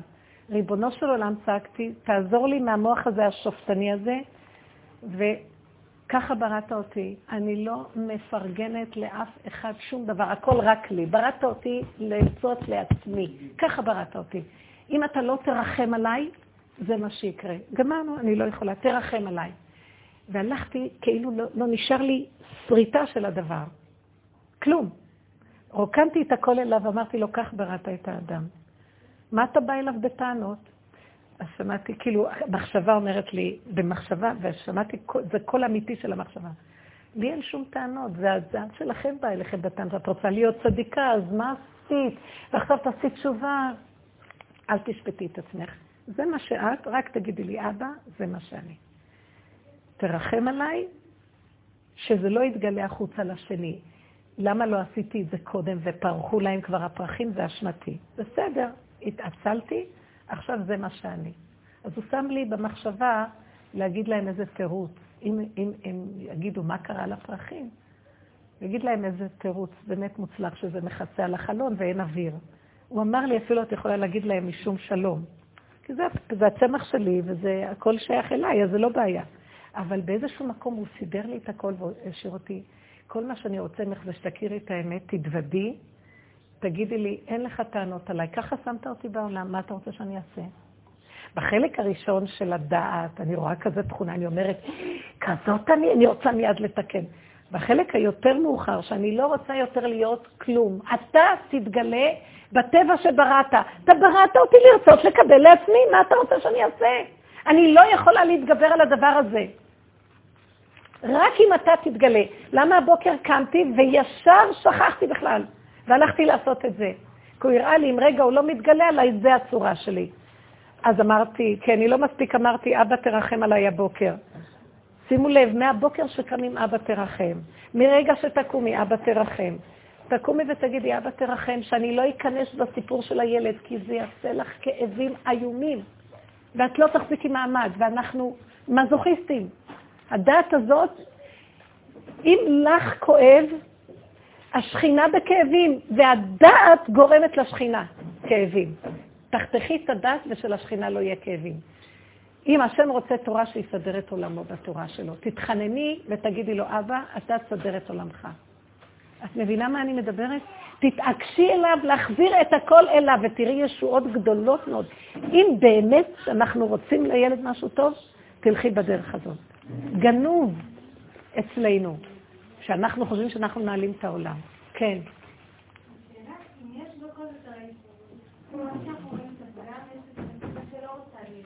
איך, איך? תמיד כשרואים את הפגם, יש את הנקודה שלו, אתה רוצה להיות בצדיקה. נכון. אני אגיד לכם, בדרך ובאמת יותר כבר, אנחנו לא במקום הזה, למה זה בא? כי יש לנו איזה נקודת אמת שאת... אנחנו דיברנו בתחילת השיעור, יש דברי אמת ויש אמת. יש הבדל בין דברי אמת, שזה המחשבה של האמת והדיבור של האמת, לבין גילוי האמת. בין המחשבה והדיבור של האמת, שזה יכול להיות בדעת, מותר לדעת להכיר דברי אמת ומותר לפה לדבר דברי אמת. אבל לחיות חיי אמת זה עולם אחר לגמרי. וביניהם יש 500 שנה הבדל. ולהגיע לחיות חיי אמת, חייבים לפרק את הדברי אמת, את המוח. והפירוק הוא כואב. ולא יהיה אפשרי לפרק רק על ידי ניסיונות, וזה נקרא חבלו של משיח.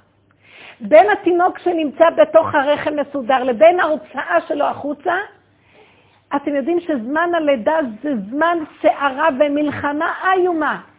אומרים שעל התינוק עצמו, על העובר, רובץ 25 טון מאמץ, הרבה יותר משל האימא. לא כל שכן, גם על האימא יש כאבים.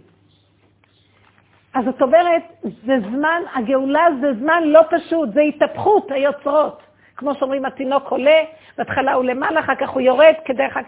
זה היפוך היוצרות. הדעת, תבדילי, כשהדעת יש לה כאבים, כמו שמיכל אמרה כאן, למה זה לא מסתדר כמו שהדעת רוצה? כשיש לה כאבים, אם אנחנו נמשוך את הכאבים, אנחנו לא נותנים ללידה להתבצע. אמרה לי, אולי אני אתן צדקה ואני אתפלל. אמרתי לה, אם תעיזי להגיד פרק תהילים אחד ולהתפלל, אני לא יודעת מה אני אעשה לך. ככה אמרתי לה. את כבר בשלב שזה רק לשתוק. לך דומיית תהילה. לכי על הפגם לגמרי, את במצב שעוד קצת הפך כולו לבן, מצורע, טהור. אסור לך להכניס טיפה של צדקה פה. את כבר, צדקה נותנים שזה עוד במדרגות הדעת למעלה. כשזה לא הולך, לא זה, לא זה, לא זה, לא זה, לא זה, לא זה, את עוד רוצה כאילו להגיד משהו, אולי זה יעזור או איזה סגולה, את עושה את הדבר הכי הפוך. אז באופן טבעי הדעת תבוא ותרצה את החיוביות של הנקודה. אבל באמת באמת תבדקי כמה עברת כישלון עם הדבר. כמה סיבות השם סובב לך שזה לא. אם את עוד רואה, לדעת יש בהחלט מקום להבדיל בין טוב לרע. אם את רואה שיש לך בהירות, זה טוב, זה רע, ואת יכולה לעשות השתדלות ראשונה, שנייה, שלישית, שאת רואה מה שאת לא עושה, את רואה? עוד לא גמר פה צוץ מפה, עוד לא גמר מפה צץ מפה, עוד לא גמר מפה צץ מפה. השם רוצה להתגלות, התינוק רוצה לצאת, הראש מופיע. שקט. עכשיו רק אבא אליך. המלכות שלך, זה שלי? לא סגרו. המלכות שלך, ואין מה לעשות יותר, גמרנו. המלכות שלך רוצה להתגלות. במקום הזה אין דעת, אין כלום, הכנעה. אם לא נתאמן בהכנעה, חבל לכם על הזמן. זה כאילו את מכניסה את הראש בחזרה, את לא רוצה שהוא יצא. תדעו לכם, זה קשה מאוד.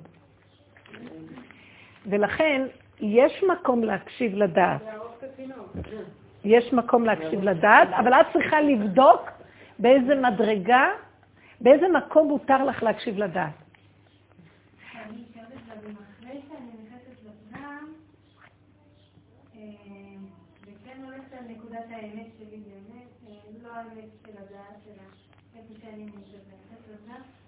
אם אחר כך זה צריך להביא לחיבור לנקודה של ה... כן, כן, נכון מאוד. נכון מאוד. אם אנחנו סוגרים את הדת והולכים על הצד של הבהמה, אדם ובהמה תושיע. השם יחבר את הדת, כי הדת, דעו לכם, עץ הדת זה עץ החיים. אבל לא לפני שהבן אדם יורד עד הסוף, אוכל אותה עד הסוף, מכניע ראש ומחזיר את הכל לבורא. בוודאי, מי שלח לך את הרצון הראשוני? דיברנו על זה לפני שבת. זה בורא עולם. רק הוא רוצה שמיד נעביר אליו ונישאר במקום. במקום להרחיב את הדעת, הדורות שלנו זה כבר לא הדור של הרחבת הדעת. אנחנו בסכנה גדולה מהרחבה. זה, זה ממש מסוכן, ההרחבה. ההתדמות לאלוקות היא כל כך גדולה. לדעתי, איך שתפסו היום את ברסלב, מותר לי להגיד את זה, לדעתי, זה מאוד מסוכן. הפכו את זה למשהו חיובי, רוחני, רחב, ויש בזה אמת גדולה מאוד, ולקחו אותה לטבע, לחיוביות של הטבע, של הדעת החיובית. במקום לרדת עד הסוף לשלילת הדעת, ואז גילוי הבורא. וברור שזה דברי אלוקים חיים, יש בזה אלוקים.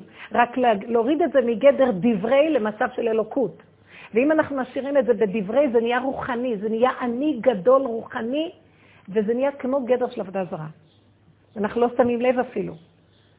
כי עיקר הדורות האחרונים זה לתת, לסגור את הדעת ולתת לבורא עולם להתגלות. אין דעת.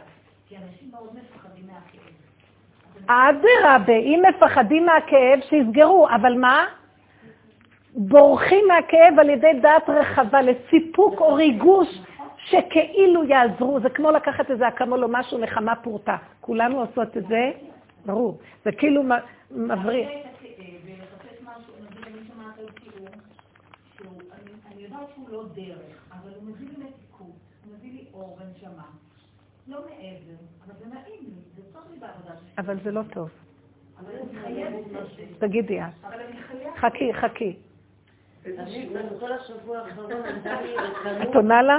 כן, זה באיזשהו אופן, הייתה לי ריקנות תבונית, והרגשתי שכאילו אחד המחוזות האחרונים שהיו לי בשנים האחרונות, שזה כאילו המתיקות של ללמוד והלימודים, ואפילו שזה בקדושה וזה לא אינטלקט אקדמאי, אבל בכל אופן, כאילו, הייתה לי נורא, נורא מתיקות מפנימיות התורה, ו... הבנה, מידת הבינה, כן, כן. ויכולתי שעות שעות, וזה היה ממש אה, ככה, זה, זה מילא לי חלקים ניכרים בנפש. בשבוע האחרון השם לקח ממני את כל זה. היה לי יום אחד מאוד מאוד קשה, ביום חמישי. ואמרתי, טוב, אני אולי צריכה לקנות לי ספר חדש. יום חמישי היה קשה. מה היה עד יום חמישי? כן. לא, בכלל הימים האלה מתחילים להיות לא פשוטים, כן. הלכתי לגאולה ואמרתי, טוב, אולי אני אפרגן לעצמי ספר חדש, אולי אני פשוט צריכה לראות קצת אה, מדפים אחרים. הלכתי לחנות הספרים הכי גדולה, יש שם איזה מאנס חדש, פתחו, מורחב, ו... ועברתי ממקום למקום, והרגשתי פתאום שהשם כאילו נותן לי. חלונות בעיניים, לא נותן לי לפתוח שום ספר, ודברים שלמדתי אותם, ודברים שהיו מעניינים אותי, ועברתי כמו איזה רוח ממדור למדור, ולא מצאתי שם שום דבר, ולא מצאתי את עצמי. וניסיתי להתעקש ואמרתי, אולי במוסר, בכל זאת איזה משהו על האמת, אולי איזה... כן, אולי איזה משהו על מידת הזה, מידת הזה. שום דבר. יצאתי משם מסוחררת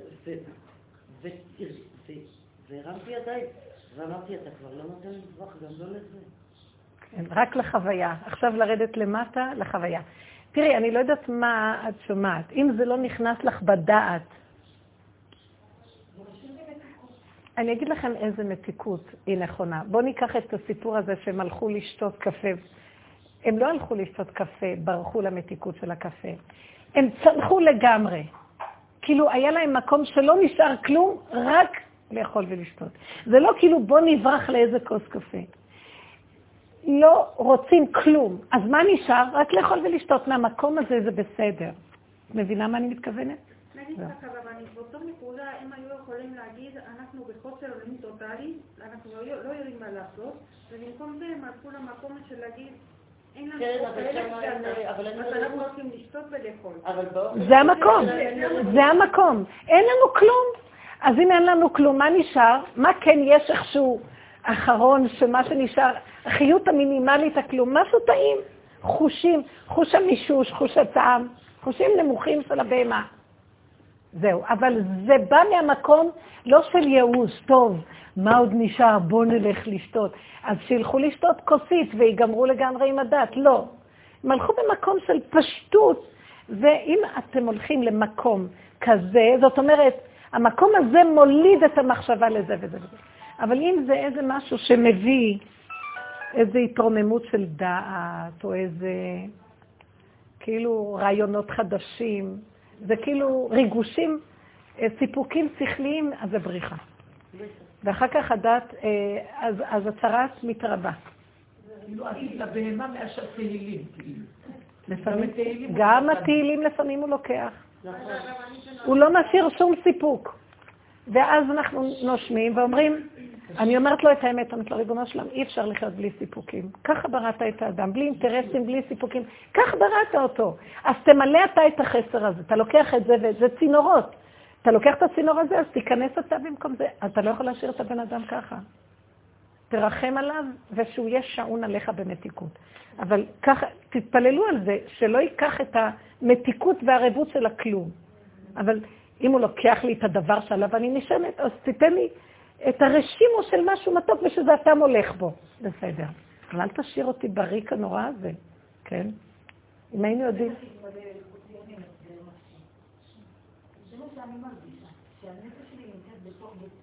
כן.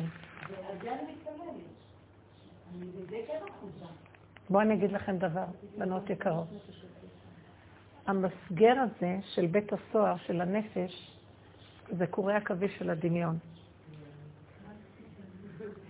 אם אנחנו, רק תכירי, תכירי, נכון, זה קורי עכביש. קודם כל תכירי שזה לא באמת ברזלים. בנשימה אחת נעלם הכל, והרישה כולה כעשן תכלה, אבל עדיין אני לא יכולה לעשות את הנשימה הזאת. לפחות שאני מזהה שזה הכל הדמיון שלי, ואני אחוזה בדמיונות, ברצונות, בהתרחבויות, שנראה לי שבלי זה אני אמות. זה לא נכון. אנשים מתאבדים. כי הם חושבים שאם כך וכך, אוי ואבוי. כאילו, מוצאים חשבונות לדמיונות שלהם, בכלל אין לא דובים ולא יער, זה רק הוא עם עצמו והדמיונות שלו. אז לפחות תכירי את זה, עדיין אני כלואה. אבל אם אני מכירה את זה ומעלה להשם ריבונו של עולם, המסגר שאני כלואה בו זה הדמיונות של הדעתנות שלי וההתרגשות שהתרחבה, זה כל ההסתעפות שהתחילה מהגניבה של הדעת. תרחם עליי.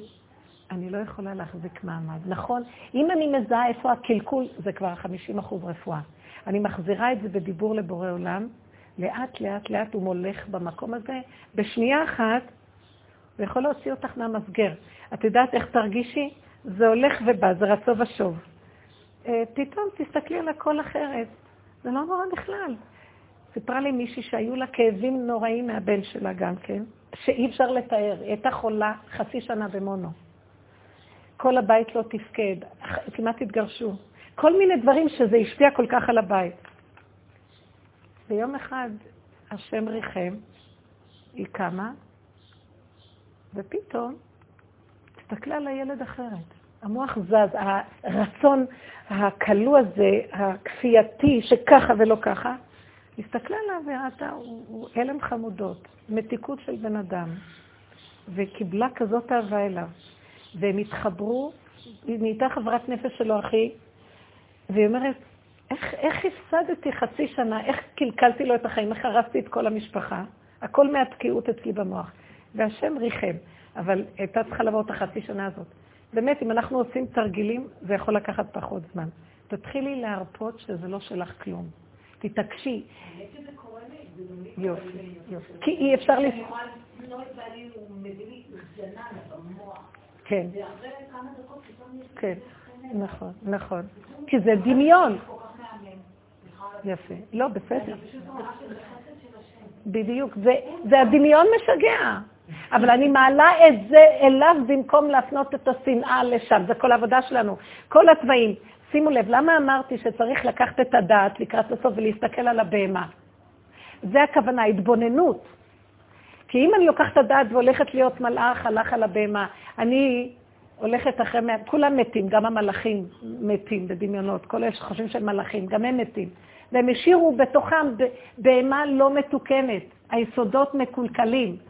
אז אחרי שלב מסוים, שיש לנו ידיעה ושליטה והדעת והכול, מקיימים, אבל רואים את הצרות, המטרה עכשיו של המוח והדעת, להתחיל להסתכל על הבהמה. כי הבהמה לא רואה את עצמה, תתחילי לראות את עצמך, תראי איך את נראית. תראי איזה שנאה, וזה דמיון, אני אומרת לעצמי, זה דמיון. אבא, אבא, תרחם עליי שהדמיון הזה לא יצא. כי הוא הראה לי, למה הוא נתן לך מתנת חינם, שאחרי רגע נעלם השנאה ואת אוהבת אותו. אז את רואה בחוש שזה היה דמיון. כי איך יכול להיות שנאה לרגע, כי פתאום אהבה לרגע, מה זה? מה את מתחילה לעשות? בפעם הבאה שבאה כזאת שנאה, שאומרת, ריבונו שלם, אבא, זה דמיון, עוד פעם, עוד פעם, המוח מתחיל להתבונן על הצבעים טוב טוב. ואז אנחנו מעלים אותם להשם, את מעלה את השכינה שנמצאת בתוך, השוכן איתם בתוך תומותם, הניצוצות של הקדושה שנפלו בתוך הטבע. על ידי השכל שמתבונן, בואו אני רוצה לתאר לכם מה קורה בעצם. השכל זה אור אלוקי, זה אור של דעת אלוקית, שנגנבה שאני חושבת שזה אני, אבל באמת באמת, אם אני לוקח את הדעת, את ההכרה, ומכניס אותה לצבעים ורואה איך אני נראית, זה אלוקות מסתכלת, והאלוקות שנמצאת בתוך הצבעים רואה את האלוקות של הדעת, מין מושכת מינו ומעלה. האלוקות הזאת של הדעת מעלה את הניצוץ ששוכן בתוך הטבע. צבת בצבת נתונה. כאילו, מעלה, וככה עולים הניצוצות של השכינה לבורא עולם. שימו לב, הדעת היא חשובה, לא לתת אותה למלאך, חבל לכם על הזמן לבזבז אותה על המלאכים, כי דעת כבר יש להם. קחי את הדעת ותכניסי אותה לבהמה, ואומנם זה לחתך לחתיכות, כי זה אני, תנטרלי את האני, תנסי, ואל תשימי לב לרגש, רק תגידי, אבל זה לא יכול להיות. האמת, שזה לא יכול להיות, שזה נורמלי, שרגע אני אשנא רגע, זה טבע, זה טבע, אבא, אליך את הטבע, אליך את המהלך הזה, ועל ידי זה את מעלה את הניצוץ שיש שם. מה זאת אומרת הניצוץ שחבוי בתוך מה שנקרא שנאה, טבע של שנאה? כי מאיפה יש כוח לשנאה לשנות? מאיפה האנרגיה הנוראית הזאת? זה אלוקות. שהשנאה התלבשה עליה, אבל זה אלוקות. אתם מבינות מה אני אומרת? הקיצר, שימו את המוח ואת הכרה על המידות ועל התוואים. זה החלק השני של עבודת הגאולה. אם אנחנו נעשה ככה ונתמיד, וזה מתאים לנשים, כי עיקר הנשים זה עבודת המידות, ועיקר הנשים לא עם הדעת למעלה, עיקר הנשים זה עם הדעת למטה. לכי מעטי את עצמך. עיקר העבודה של הנשים זה במידות, זה לא בדעת, זה במידות, הדעת של המידות. ולכן כדאי לנו להתבונן כל הזמן ולעלות להשם. אל תזרקי את השנאה לשני, תאפקי, כי יש לך דעת שאת יודעת שאסור לשנוא, נכון? ולא להוציא שנאה, נכון? אבל עדיין השנאה קיימת. אז את לא כזאת מלאך מושלם. אז תעלי את זה לבורא עולם, תעלי את הטבע, תצעקי לבורא עולם. זה התיקון האחרון שנשאר, להעלות את הצבעים, ששם יש כוח של שכינה מאוד גדול. הצבעים זה מדרגת החי. להעלות את זה לבורא עולם, ואנחנו מקבלים שמחה וחיות, רגיעות, אהבה. בשנייה מתהפך הכל, תראו שזה עובד. אבל להתעקש ולהתמיד בזה. ותתחילו לגלות שכינה בתחתונים. פה נמצאת שכינה, לא צריך את הדעת בשביל זה, ההפך. חוויה מדהימה של חושים פתוחים, הערה אלוקית. אחר כך זה יצטרף לדעת הנכונה, נקייה. דעת תורה נקייה מצטרפת למקום הזה. זה הזיווג, ייחוד קודשא בריחו שכינתה, וזה משיח. משיח יהיה לו את הכוח של משה רבנו יחד עם דוד המלך. דעת תורה, משה מסמל את הדעת, יחד עם דוד המלך שמסמל את העבודה של העבודה הזאת. בתוך הבוץ, בתוך הצבעים, בתוך הסערה שלה למטה, כשהוא העלה את הכל להשם. והקשר ביניהם זה הגאולה. בנות, תלכו על הכיוון הזה. אנחנו כנשים, זה המקום שלנו.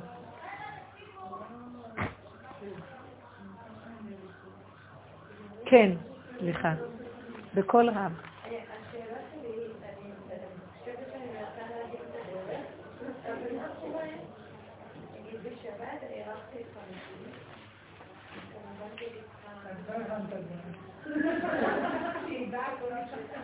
היא מנסה להבין את הדרך. כי באמת החלק הראשון של הדרך זה לנסות להבין, אבל לחיות דרך זה אין הבנה. כמו שהיא אמרה, חושך, אין כלום. אמונה. אמונה, בחושך אמונה. אין בדעת אמונה, ברור. כן.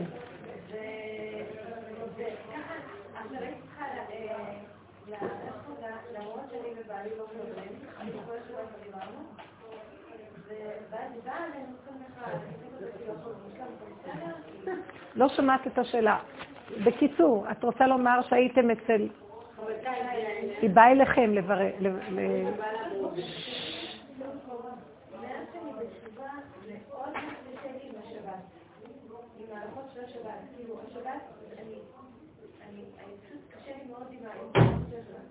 עכשיו באמצע השבת אני מנסה לא לרדת במגבולים, זה חברתי על ידי, נשפך עליי משהו על הסקויה הסמכת של הילדה שלי, כל החולצה שלי, אמרתי לעצמי, טוב, אל תעשי את זה, אל תקחי את המגבול, אל תקחי את המגבול, אל תקחי את המגבול. ואז אמרתי לעצמי, יאללה, מה אכפת לי כאילו, זה מה שאני. לקחתי מגבול ושישבתי בידיעה ברורה שזה ללכת מכבדת, אני זוכרת כל ה...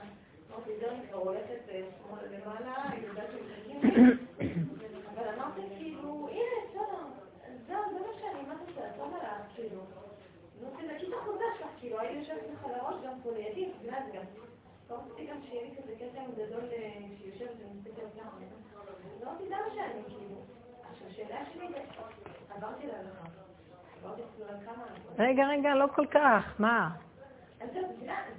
אנחנו ישר דנים את עצמנו. כן, אבל אני חושבת שצריך להגיד עד כאן, עד ה... יצא, זה נטף מים? את לא סוחטת את המגבונים לפני שבת? לא. תעשי את זה. הבנתי...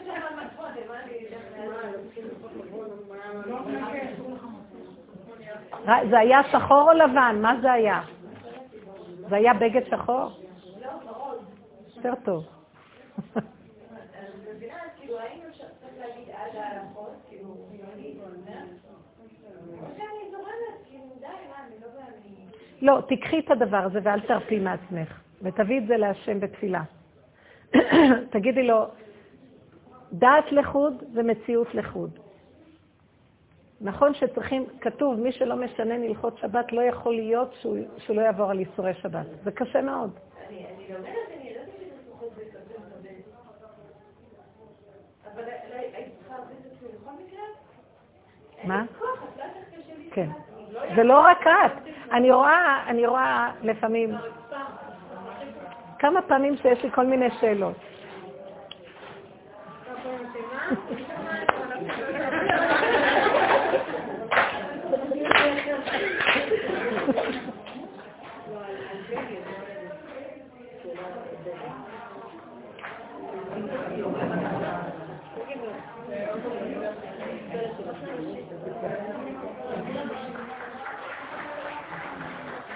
אפשר לבקש מהם שטיפה יזוזו אולי.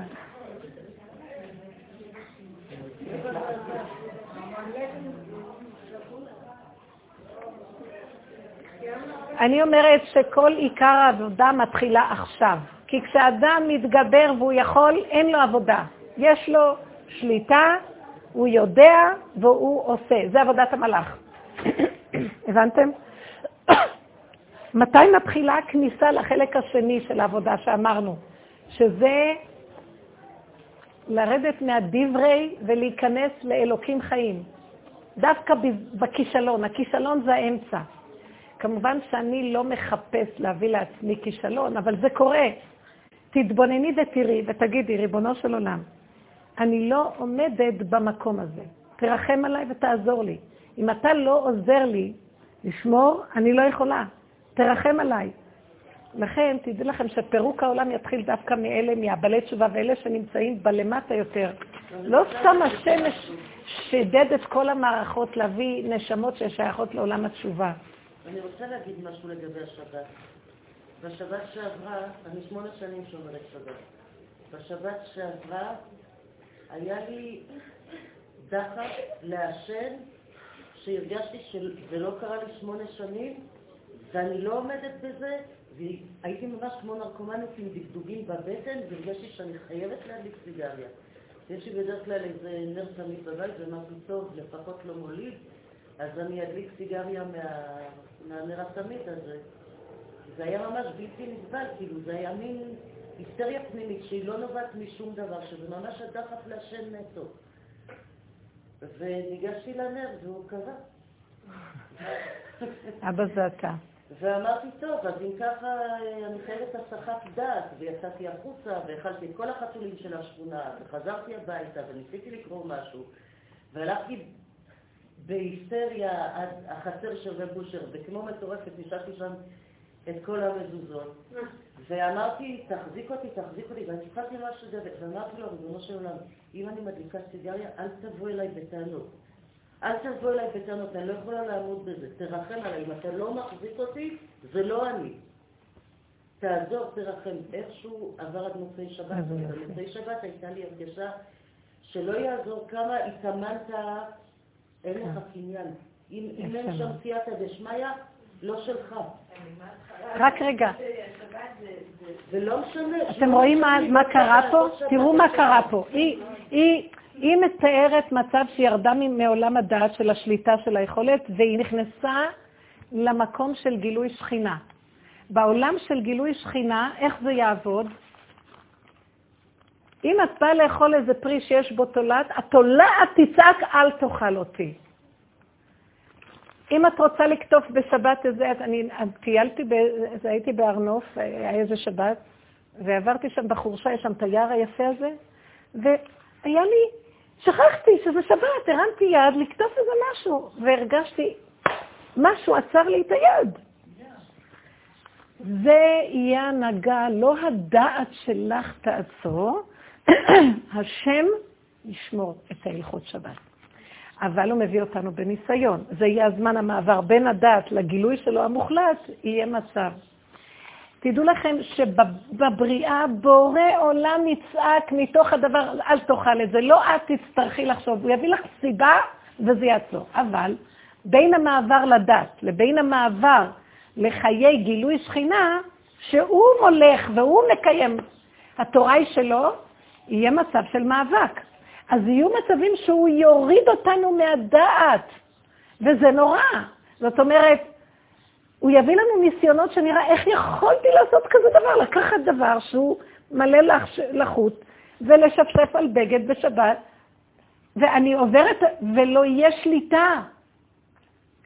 לכן כאן המאבק, תדעו לכם, בלי המקום של הכישלון, השבירה, הנפילה, לא תיתכן גילוי שכינה. לא יכול יהיה להיות גאולה. אבל מה? אנחנו לוקחים את הדבר שבו נפלנו ונכשלנו, ואיתו אנחנו צועקים לבורא העולם. כמו שהיא אמרה, יפה, היא תיארה כאן יפה, ריבונו של עולם. אני הולכת על זה. הנר קבע. אז עכשיו כבר שהראית לי שזה אתה, הדיבורים ייפתחו. אל תעזוב אותי, כי עוד רגע אני יכולה ללכת על זה. אני לא עומדת בזה, תחזיק אותי. כי אם אתה רוצה להוריד אותנו מהדת, אנחנו נעבור על איסורים. אז מה אתה רוצה? איפה שנגמר הדת, תתגלה אתה. שלא יהיה פסק זמן ביניהם. כי אחרת אני, אתה יכול לדון אותי, ואני לא יכולה, אז תתגרה בי, זה לא יהיה פייר. נלחמת איתך עד הסוף ולהילחם. לדבר. להגיד לו את האמת. לא להגיד, טוב, הפקרות. טוב, מה אני אעשה? לא יכולתי וזהו. לא. לכן אנחנו צריכים את המוח למטה בפירוק. ולעשות איתו מלחמה עם אותו כוח, שהוא מתגרה בנו, ואנחנו, הוא רוצה לראות באיזה מצב, זה כמו עורך דין, את טוען ונטען, את עומדת, עד שהוא יגיד, ניצחוני בניי. אז את צריכה להביא טיעונים טובים. אתה רואה איך אני נאבקת, אני נשחטת, מה אתה מעלה לי עכשיו את כל הכוחות של הכפייה האלה שאין לי שליטה עליהם?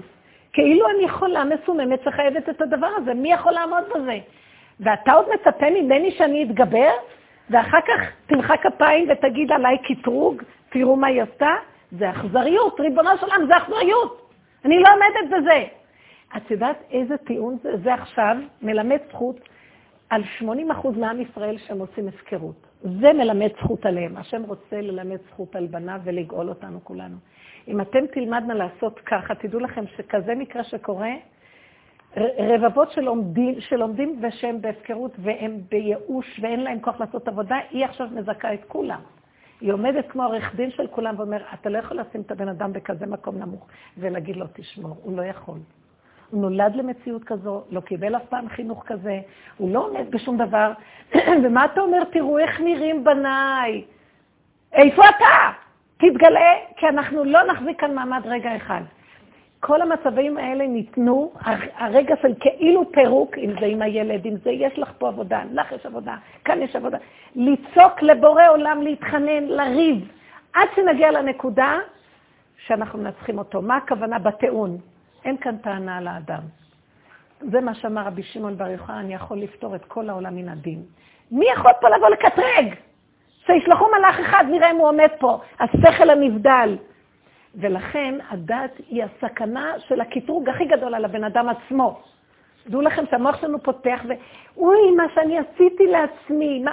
אל תדוני את עצמך, תתחילי לחפש, תתחילי לחפש. בוודאי, איך יכול להיות אחרת? איך לא? מזל שבכלל אני עוד מחזיקה ממ"ד. רק ללמד זכות ולצעוק לקדוש ברוך הוא. אתה שולח לנו את כל השדונים האלה להתגרות בנו? לא מחזיקים ממ"ד. הדת מתחילה להיעלם מן העולם, כי אם יש דעת נכונה, למה הוא רוצה לעזוב את הישיבה? הדת מתחילה להתמוסס, השכל הישר מתחיל ללכת, אז חייב להופיע גילוי שכינה, כי אם לא יתגלו הבהמיות. אז מה אתה רוצה מהבן אדם, שיעמוד מול החיה שקמה? כשאין דעת? כל כך הרבה עבודה עשינו כל הדורות, זה הדור האחרון, ככה אתה רוצה להביא את העולם בסוף לגאולה? שאנחנו נשכב על הקנטים ויגידו פושעים שכמותם לא רואים לגאולה? כל האבות והדורות הקודמים, זה אנחנו, בכבודנו ועצמנו. מי, מי אנחנו? אנחנו מורכבים מכל הנשמות של הדורות האחרונים. זה מה שמגיע לדור האחרון, שמורכב מכל הדורות?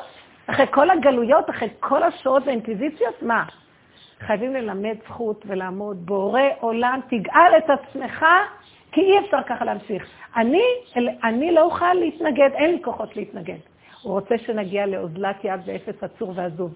הוא רוצה שהיולדת תפסיק לחשוב מחשבות איך למנוע מעצמה כאבים וחיל השאר. היולדת תגיד, אני כבר לא יכולה, תאבד את העשתונות, ושם הוא מופיע. אז היא צריכה להמליך אותו. אבא, אני לא אראה במיטבי, אני אצרח. אני אאבד את השפיות. נטרפת עליי דעתי, אני לא עומדת בזה. איפה שאני לא, אתה נכנס. אבל לשבת, להתחיל לרדת על הדעת שלי, למה עשיתי ככה? יש עבודה כזאת, זה עבודת הגלויות, אז נותנים תשובה, עושים זה. היום התשובה נמצאת במקום של מול בורא עולם, אני לא עומד בכלום, רק אתה. יבוא דור שלא יעמוד בשום דבר. אנחנו עוד בדמיונות שאנחנו עוד יכולים לעמוד, כי עוד אנחנו שייכים לדור דעה. דור דעה לא נכנס לארץ ישראל, לרוב דעה. לארץ ישראל, לארץ המובטחת, לגאולה, שזה הארץ ישראל, להיכנס לארץ, זה מושג, להיכנס לשכינה, לגילוי שכינה, זה רק אין דעת אליך, אמונה. ארץ האמונה, עיני השם אלוקיך בה תמיד. אליך העיניים שלי מופנות, אני לא עומד בזה. אז כבר מהבוקר, בדבר קטן, בבוקר שסיפרתי לכם איך שתלשתי את זה, אז ישר המוח שלי ירד עליי, תתביישי לך, כי לא מפרגנת להם את הצמחים. ועוד אמרתי, תראי איך את נראית, לא, לא לי, לא לגזורו. זה המדרגה שלך?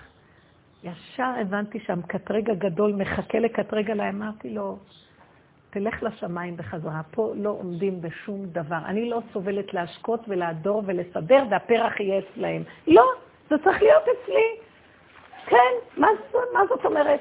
ו, ומול בורא עולם להגיד לו, כן, ככה אני נראית. הדעת אומרת, ככה את נראית? והייתם כאלוקים שלי בה. אמרתי לו, לך לישון בשמיים. אני לא פה אלוקית, אני פה בן אדם שלא יכול. רק אתה בורא עולם יכול להיכנס למקום ביני לבין הדעת. רק זה. כל טוב. בין האדם לבהמה, אדם ובהמה תושיע. בורא עולם נכנס במקום הזה. אז זה המקום. לא, מה שאת עבר, לא להיכנס בהפקרות. אני לא סובלת את השבת, מעכשיו אני מחללת שבת. חס וחלילה. לא, אני צריכה לנצל את המצב הזה, לבוא בדין ובטענות ובדברים. קודם כל, להגיד, אני בהפקרות, אין לי כוח אפילו לעשות עבודה, גם את זה תגידי. ואני אגיד, למה אני לא סובלת שבת, מה אני אעשה? אז תגידי לו, ריבונו שלום, לא עומדים בכלום, אל תביא אותי בניסיון, כי לא יצדק לפניך כל חי. וזה מה שקראתי פה, עוד פעם. הרצון מוליד התנסות. הרצון להיות צדיקה. הרצון לקיים הלכות שבת. אני לא רוצה כלום. אני לא רוצה גם להשתעמם. אני לא, רגע, אני לא רוצה שום דבר. השם, אם אתה מביא משהו, אתה תיכנס בתוכו. אם לא, אני, אם אני רוצה, מיד מוליד את ההתנסות. הניסיונות, הרצון יורד ישר למחשבה, הרצון זה הכתר, ישר הוא יורד למחשבה, שזה המוח והבריאה, ישר ליצירה, שזה הדיבור, ישר לעשייה, ישר התרחבות, ישר אני בניסיונות, כמו שהקראתי לכם. אני בניסיונות, אני מנסה להילחם, בסוף יהיה כישלונות ומכות. אז איכשהו מופיע לי, אני אומרת לו, ריבונו של עולם, אתה רואה את הכתם הזה? אתה רואה את הסיגריות? אני, אני רואה אותן ואני לא מחזיקה ממש, כל הגוף רועד לי. היד שלי רוצה לקחת ולנקות. חמותי מסתכלת עליי, אל, תש... אל תשסה בי את העולם, אני לא עומדת בכלום. אני אקח, אני אנקה, אני לא עומדת. ככה צריכים לעמוד ברגע הזה. תרחם עליי, אני הולכת. אני לא מחזיקה מעמד בכלום. ובמקום הזה נגיד לו, להעביר לו את כל המהלך שאני שומרת שבת, אני לא שומרת שבת, אני לא מצליחה שום דבר, אני כבר לא יודעת מי אני. אם אתה לא נכנס באמצע, לא יהיה לך את מי לגאול, תסדר את עולמך. ככה אני אומרת לו. ואני רואה איך שהוא שומר. את חייבת להגיע למקום, זה, זה עבודה נהדרת, זה הישרדות. ואתה עוד רוצה שאני אתן לעצמי דין וחשבון שלא נשרדתי? זה הגדלות והגאווה של השטן של וייתן כאלוקים. וזה המקטרג הכי גדול עם זקן ארוך וכובע עד השמיים. תגידי לו, את לא יכולה. ותגידי לו, אם אני, אם אתה לא מתגלה בינתיים פה, ביני לבין הדת, בין הבהמה שלי לבין הדת, אני הלך על הכל. ככה יראה הדור האחרון, לא יהיה לך את מי לגאול. תגרי אותו לגאול אותך, זהו. צריך לגרות את הבורא עולם לגאול אותנו, כי אנחנו לא נמשיך ככה.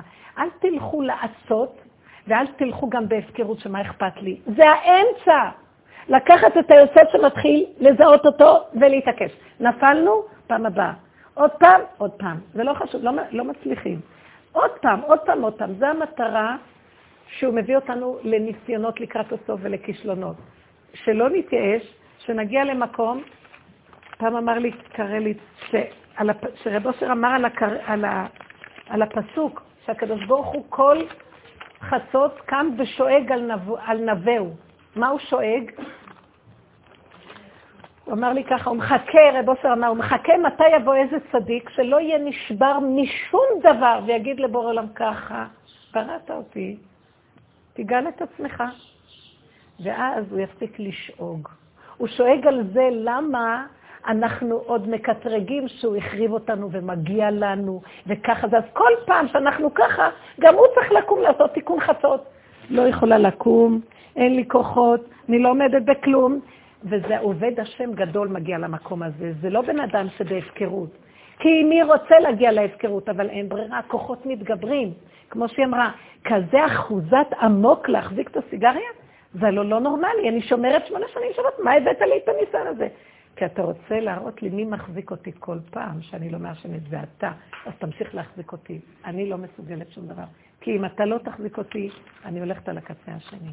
וזה מביא גילוי אלוקות מאוד גדול. הוא פשוט רוצה שנכיר שהוא חי וקיים בתוכנו. את לא מחזיקה את הילדים שלך בתורה. זה בורא עולם מחזיק אותם. אנחנו חושבים שזה אנחנו, וזה מה שאמרתי לכם, מפרק לנו את הדעת של האני. אני מחזיקה הם בתורה, אצלי הם כאלה, הם כאלה. הוא יתחיל להראות לנו כל אלה שמשוויצים ומיוחסים וכל אלה שחושבים. צרות צרורות קורות במשפחות הכי טובות. שנדע שבור עולם היום לא יכול לסבול את הגאווה שנוצרה כתוצאה מהגדלות של הדעת. ואנשים בהיסח הדעת זה קורה לנו, כי כולנו צדיקים, כולם, כולם אנשים טובים, אבל השטן מאוד גדול במוח. וצריך מאוד להיזהר מזה, ורק להכניע ראש, לא להישבר בכישלונות. הכישלונות נועדו כדי להכניע אותנו. ואם לא ניכשל, לא נלמד מה זה הכנעה. חייבים בפועל ממש בבשר החי. דוד המלך נתנסה בניסיונות בבשר החי, כמו עם בת שבע, עד כדי כך כדי להגיע למקום של הכנעה, להגיד חטאתי להשם. אני מציאות של חטאתי נגדי תמיד, וריבונו שלנו, אתה לא מחזיק אותי, ועוד הוא אמר, בחנני ונשאני, שיוויתי השם לנגדי תמיד. אז הוא אמר, עם כל זה שזה היה אמת, כל מה שהוא אמר, בחנני ונשאני, הוא היה במדרגה, והוא היה בכלות הנפש, והוא היה במקום של שיוויתי השם. עם כל זה, אתה רגע חושב שאתה מחזיק מעמד, אני אראה לך רגע אחד. ובדור האחרון, הוא הלוא הקים עולה של תשובה, והוא הדמות של הדור האחרון, איך לעבוד. והוא מראה לנו איך עובדים, תשובה. לא מסוגל להחזיק מעמד בשום דבר. תרחם עליי. אז מההתחלה, מטיפת רצון שנתחיל לך, טיפת התלהבות, כדאי לכם ללכת על השלילה. תגידו אני לא. מלכתחילה תגידו אני לא. אה, מישהי באה להגיד לך, אה, מוכנה לעשות איזו התנדבות לזה וזה. זה לא בסדר מה שאני אומרת, אבל תבינו את העומק של המחשבה. תגידי לעצמי, מותק, אל תנדבי אותי, לא מעניין אותי, אני לא רוצה כלום. אם בורא עולם יזמן לי סיבה, אני הולכת. את אולי סיבה, אבל אני צריכה לעשות את זה בקרירות. חכי רגע, חכי קצת, חכי קצת. כי אני לא רוצה להתנפל על המצווה, אני רוצה ללכת עם סיבה. בורא עולם דרכי מקיים את התורה שלו. אני לא רוצה ללכת בלי השם. אני לא רוצה... בגלות הלכנו עם הדעת בלי השם. הלוואי אותי עזבו ותורתי שמרו. לקראת הסוף נצטרך להבין, אם בלי השם אנחנו לא הולכים פה, כי זה הגאווה והגדלות והגניבה כל כך גדולים, שטן גדול משתולל פה, אנחנו משמינים אותו, והשם בגלות. ולכן עדיף לי בשב ואל תעשה. אז להתח... להתחכך עם בורא עולם, לריב, לעשות מתוך ויכוחים עם עצמנו, מתוך מריבות, מתוך צעקות שבסוף אני לא שלמה, אתה נכנס במצווה הזאת, כי אחרת אני לא מחזיקה מעמד. כי לא העיקר הכמות, העיקר שנעצור, שנתבונן למטה ונכניס את הבורא עולם בתוך המידה. אין דרך אחרת להביא את הגאולה הזאת. מה רצית להגיד? לא, אני אומרת שגם בצורה החיובית אני חושבת שאפשר לעבוד בשיטה הזאת. כן. כי אני, העבודה שלי זה עבודה עם הרבה יצירה. וכשאני הולכת נגיד להעמיד הליכוד, אז אני אומרת, אני לא יודעת בכלל מה אני עושה, אתה תגיד אותי, אתה תעשה לי. במיוחד היום שאני עובדת עם קבוצה של ילדות על כיסאות גלגלים, אז בכלל אני לא יודעת מה אני עושה. יפה. הוא פשוט שם אותי, ופתאום קורים דברים, שבכלל זה לא אני, באמת אני לא... אז למה עם הבן שלך זה שלי. או, כי שם את לא יצירתית. לא, כי שם... אני אמרתי לבעלי, אני שאני בבית. אז זהו, אז תביאי את הבן אדם הזה, בדיוק. כן. כן, הוא רוצה שתכניסי אותו לבית. אנחנו גרות ברחובות, בנות. נכון, בנות. אנחנו צריכים להביא אותו כל הזמן בכל מצב. משם, את תקחי דוגמה, כמה שאת ממליכה אותו שם, תמליכי אותו גם פה, אם לא כאבים גדולים. חס וחלילה. אין לנו כוח לסבול. זה פיקוח נפש היום, כאבים. הילדים וגם בעלי מכריחים אותי לדבר. אני לא יכולה לא לדבר, כי ממש מכריחים אותי. ממש. כשהבן שלי משתף אותי, הוא בעצם רוצה שאני אגיד לו משהו. אז תגידי לו משהו. מה? תגידי לו משהו. תראי, את יכולה לדבר, אבל תלוי איזה דיבורים, לא דיבורים של טבע. הם גוררים אותך למהלך הזה, ואת תצעקי על ידם, לבורא עולם. ריבונו של עולם, גוררים אותי ואני לא רוצה. אין לי דעה ואין לי דיבור, ואפילו אם יש לי, אני לא רוצה ללכת עליהם. זה דעה בלעדיך. אני רוצה שאתה תיכנס בדיבור שלי ובדעת שלי. אני לא מחזיקה מעמד. תתחילי להתאמן. לא, תתחילי להתאמן. כי זה נורא אכזרי מה שקורה. הבנתם? יצרנו מצב של סביבה שהיא קוברת אותנו. אנחנו גרמנו את זה כמובן, כי אנחנו כל הזמן, אנחנו פיתחנו את הצורה הזאת, שזה רפלקס מותנה. אני דיברתי כל השנים, ועכשיו אני לא רוצה לדבר, אז הם עכשיו במקומי, אבל את צריכה לדבר. אין דבר. תתעקשי על זה ותעבירי, והשם גם שם יביא לך את היצירתיות ויעזור לך. את לא תאמיני איזה ישועות הוא יביא לך. זה בטוח, אני רואה איך שזה עובד. אז צריכים אבל להתעקש. זו הדרך, בנות יקרות, אין לנו לאן ללכת. אפשר לברוח לחיובי ולכסות, אבל זה אורב בפינה כאב יותר גדול, חבל, ניסיון יותר גרוע, חבל לנו על הזמן. אין לנו, אני, כל טיפה של משהו שנראה כמו ניסיון וכאב, אני אומרת לו, אין לי כוח טיפה לסבול, אני לא מתנדבת לשום סבל, ריבונו של עולם. לא עומדת בכלום, אל תביאני לידי ניסיון. אז אתה רוצה קטנות, הורדת ראש, להמליך אותך, בבקשה. רק, רק תניח לי לחיות במתיקות כגמול עלי אמו, כגמול עלי נפשי. אל תיכנסו לניסיונות, אל תלכו בגדלות הזאת, זה הכאבים הכי גדולים שיש שם לאדם. הדעת היום מביאה את האדם לחולי שיגעון הגדלות. ממש שיגעון, אנשים זה מניות, דיפרסיות, זה, זה מניות. זה השיגעון, זה מניה, זה גדלות. צריך מאוד מאוד להיזהר מזה, מאוד מאוד. אנשים, אחד אחרי השני נופלים בזה. כדורים על ימין ועל שמאל. שנתיים בערך, והייתה שם אישה, עכשיו הרב אמר לי, כשאת יושבת ומחכה לשאול אותי שאלות, תדברי עם האנשים. אז אה, פיתחתי את השיחה, ואז היא אמרה, הייתה נראית מדוכאת, שבורה ולפוצה. היא אמרה לי, לא מבינה מה הבעיה שלי. אה, אני הייתי אישה של תפילות. כל הזמן אני בקבר אחרים ממנו, קבר שמואל הנביא, כל הזמן מתפללת, כולם ביקשו ממני שאני אתפלל בשבילם. ופתאום, יום אחד, אני לא מסוגלת אפילו להגיד שאדוני יגיד דברים. לא יכולה. לא יכולה. זה איזה מתיקות. אז היא מבוהלת. אז היא... היא לקחה את זה לעצמה. היא מבוהלת. את רואה, את כבר יודעת כבר להשתמש בביטויים הנכונים, שימו לב. זה כל עם ישראל, והיא לא אשמה. כולנו לוקחים לעצמנו, הדעת גונבת לעצמה, זה כל המלאך של הגלות. גנבים! זה, זה הפלונטר של הדעת, זה הגנב הכי גדול, זה הדעת שהוא בא לפתות את חווה. אז לפחות שנכיר בזה, אין טענה. ואם יטענו גנבים, אני גם אגיד לו, אתה שלחת אותו, ואתה מצפה שאני אעמוד מולו? סליחה, אני לא עומדת בכלום. אתם יודעים איזה תשובה ניצחת זאת? ניצחוני בניי, אין מה להגיד. מודה ועוזב ירוחם. ולכן יגיע שלב שכולנו נגיע למקום הזה, כי השם יעצור את זה, די. תדעו לכם, אם זה ימשיך, הגנב הזה, מזה הוא חי, השטן גדול היום מאוד, מזה הוא חי. מזה שאנחנו ממשיכים את המהלך שלו. מפרנסים אותו, הקיצר. בקיצור, צריך להעלות את הכל אליו, לא להתבייש בשפלות שלנו, להתוודות להשם, זה מה שאני. לקבל את הכל בהכנעה, וזה לא להיות נשבר, בשום צורה לא להישבר. והשם הטוב יאיר עלינו אור של רחמים, כי הוא יראה, כי יראה כי אוזלת יד ואפס עצור ועזוב, אבל לא בשיוורון ולא בייאוש, כי זה כדורים. רק בהסכמה למצב ובקשת רחמים. זהו, להמליך אותו במקום הזה ולהרפות מהעולם של השקר הזה. ותראו איזה ישועות ואיזה מתיקות ואיזה רכות ורגיעות.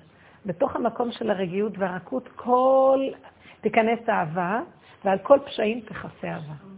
תקבלו ישועות מדרך אהבה. תודה רבה.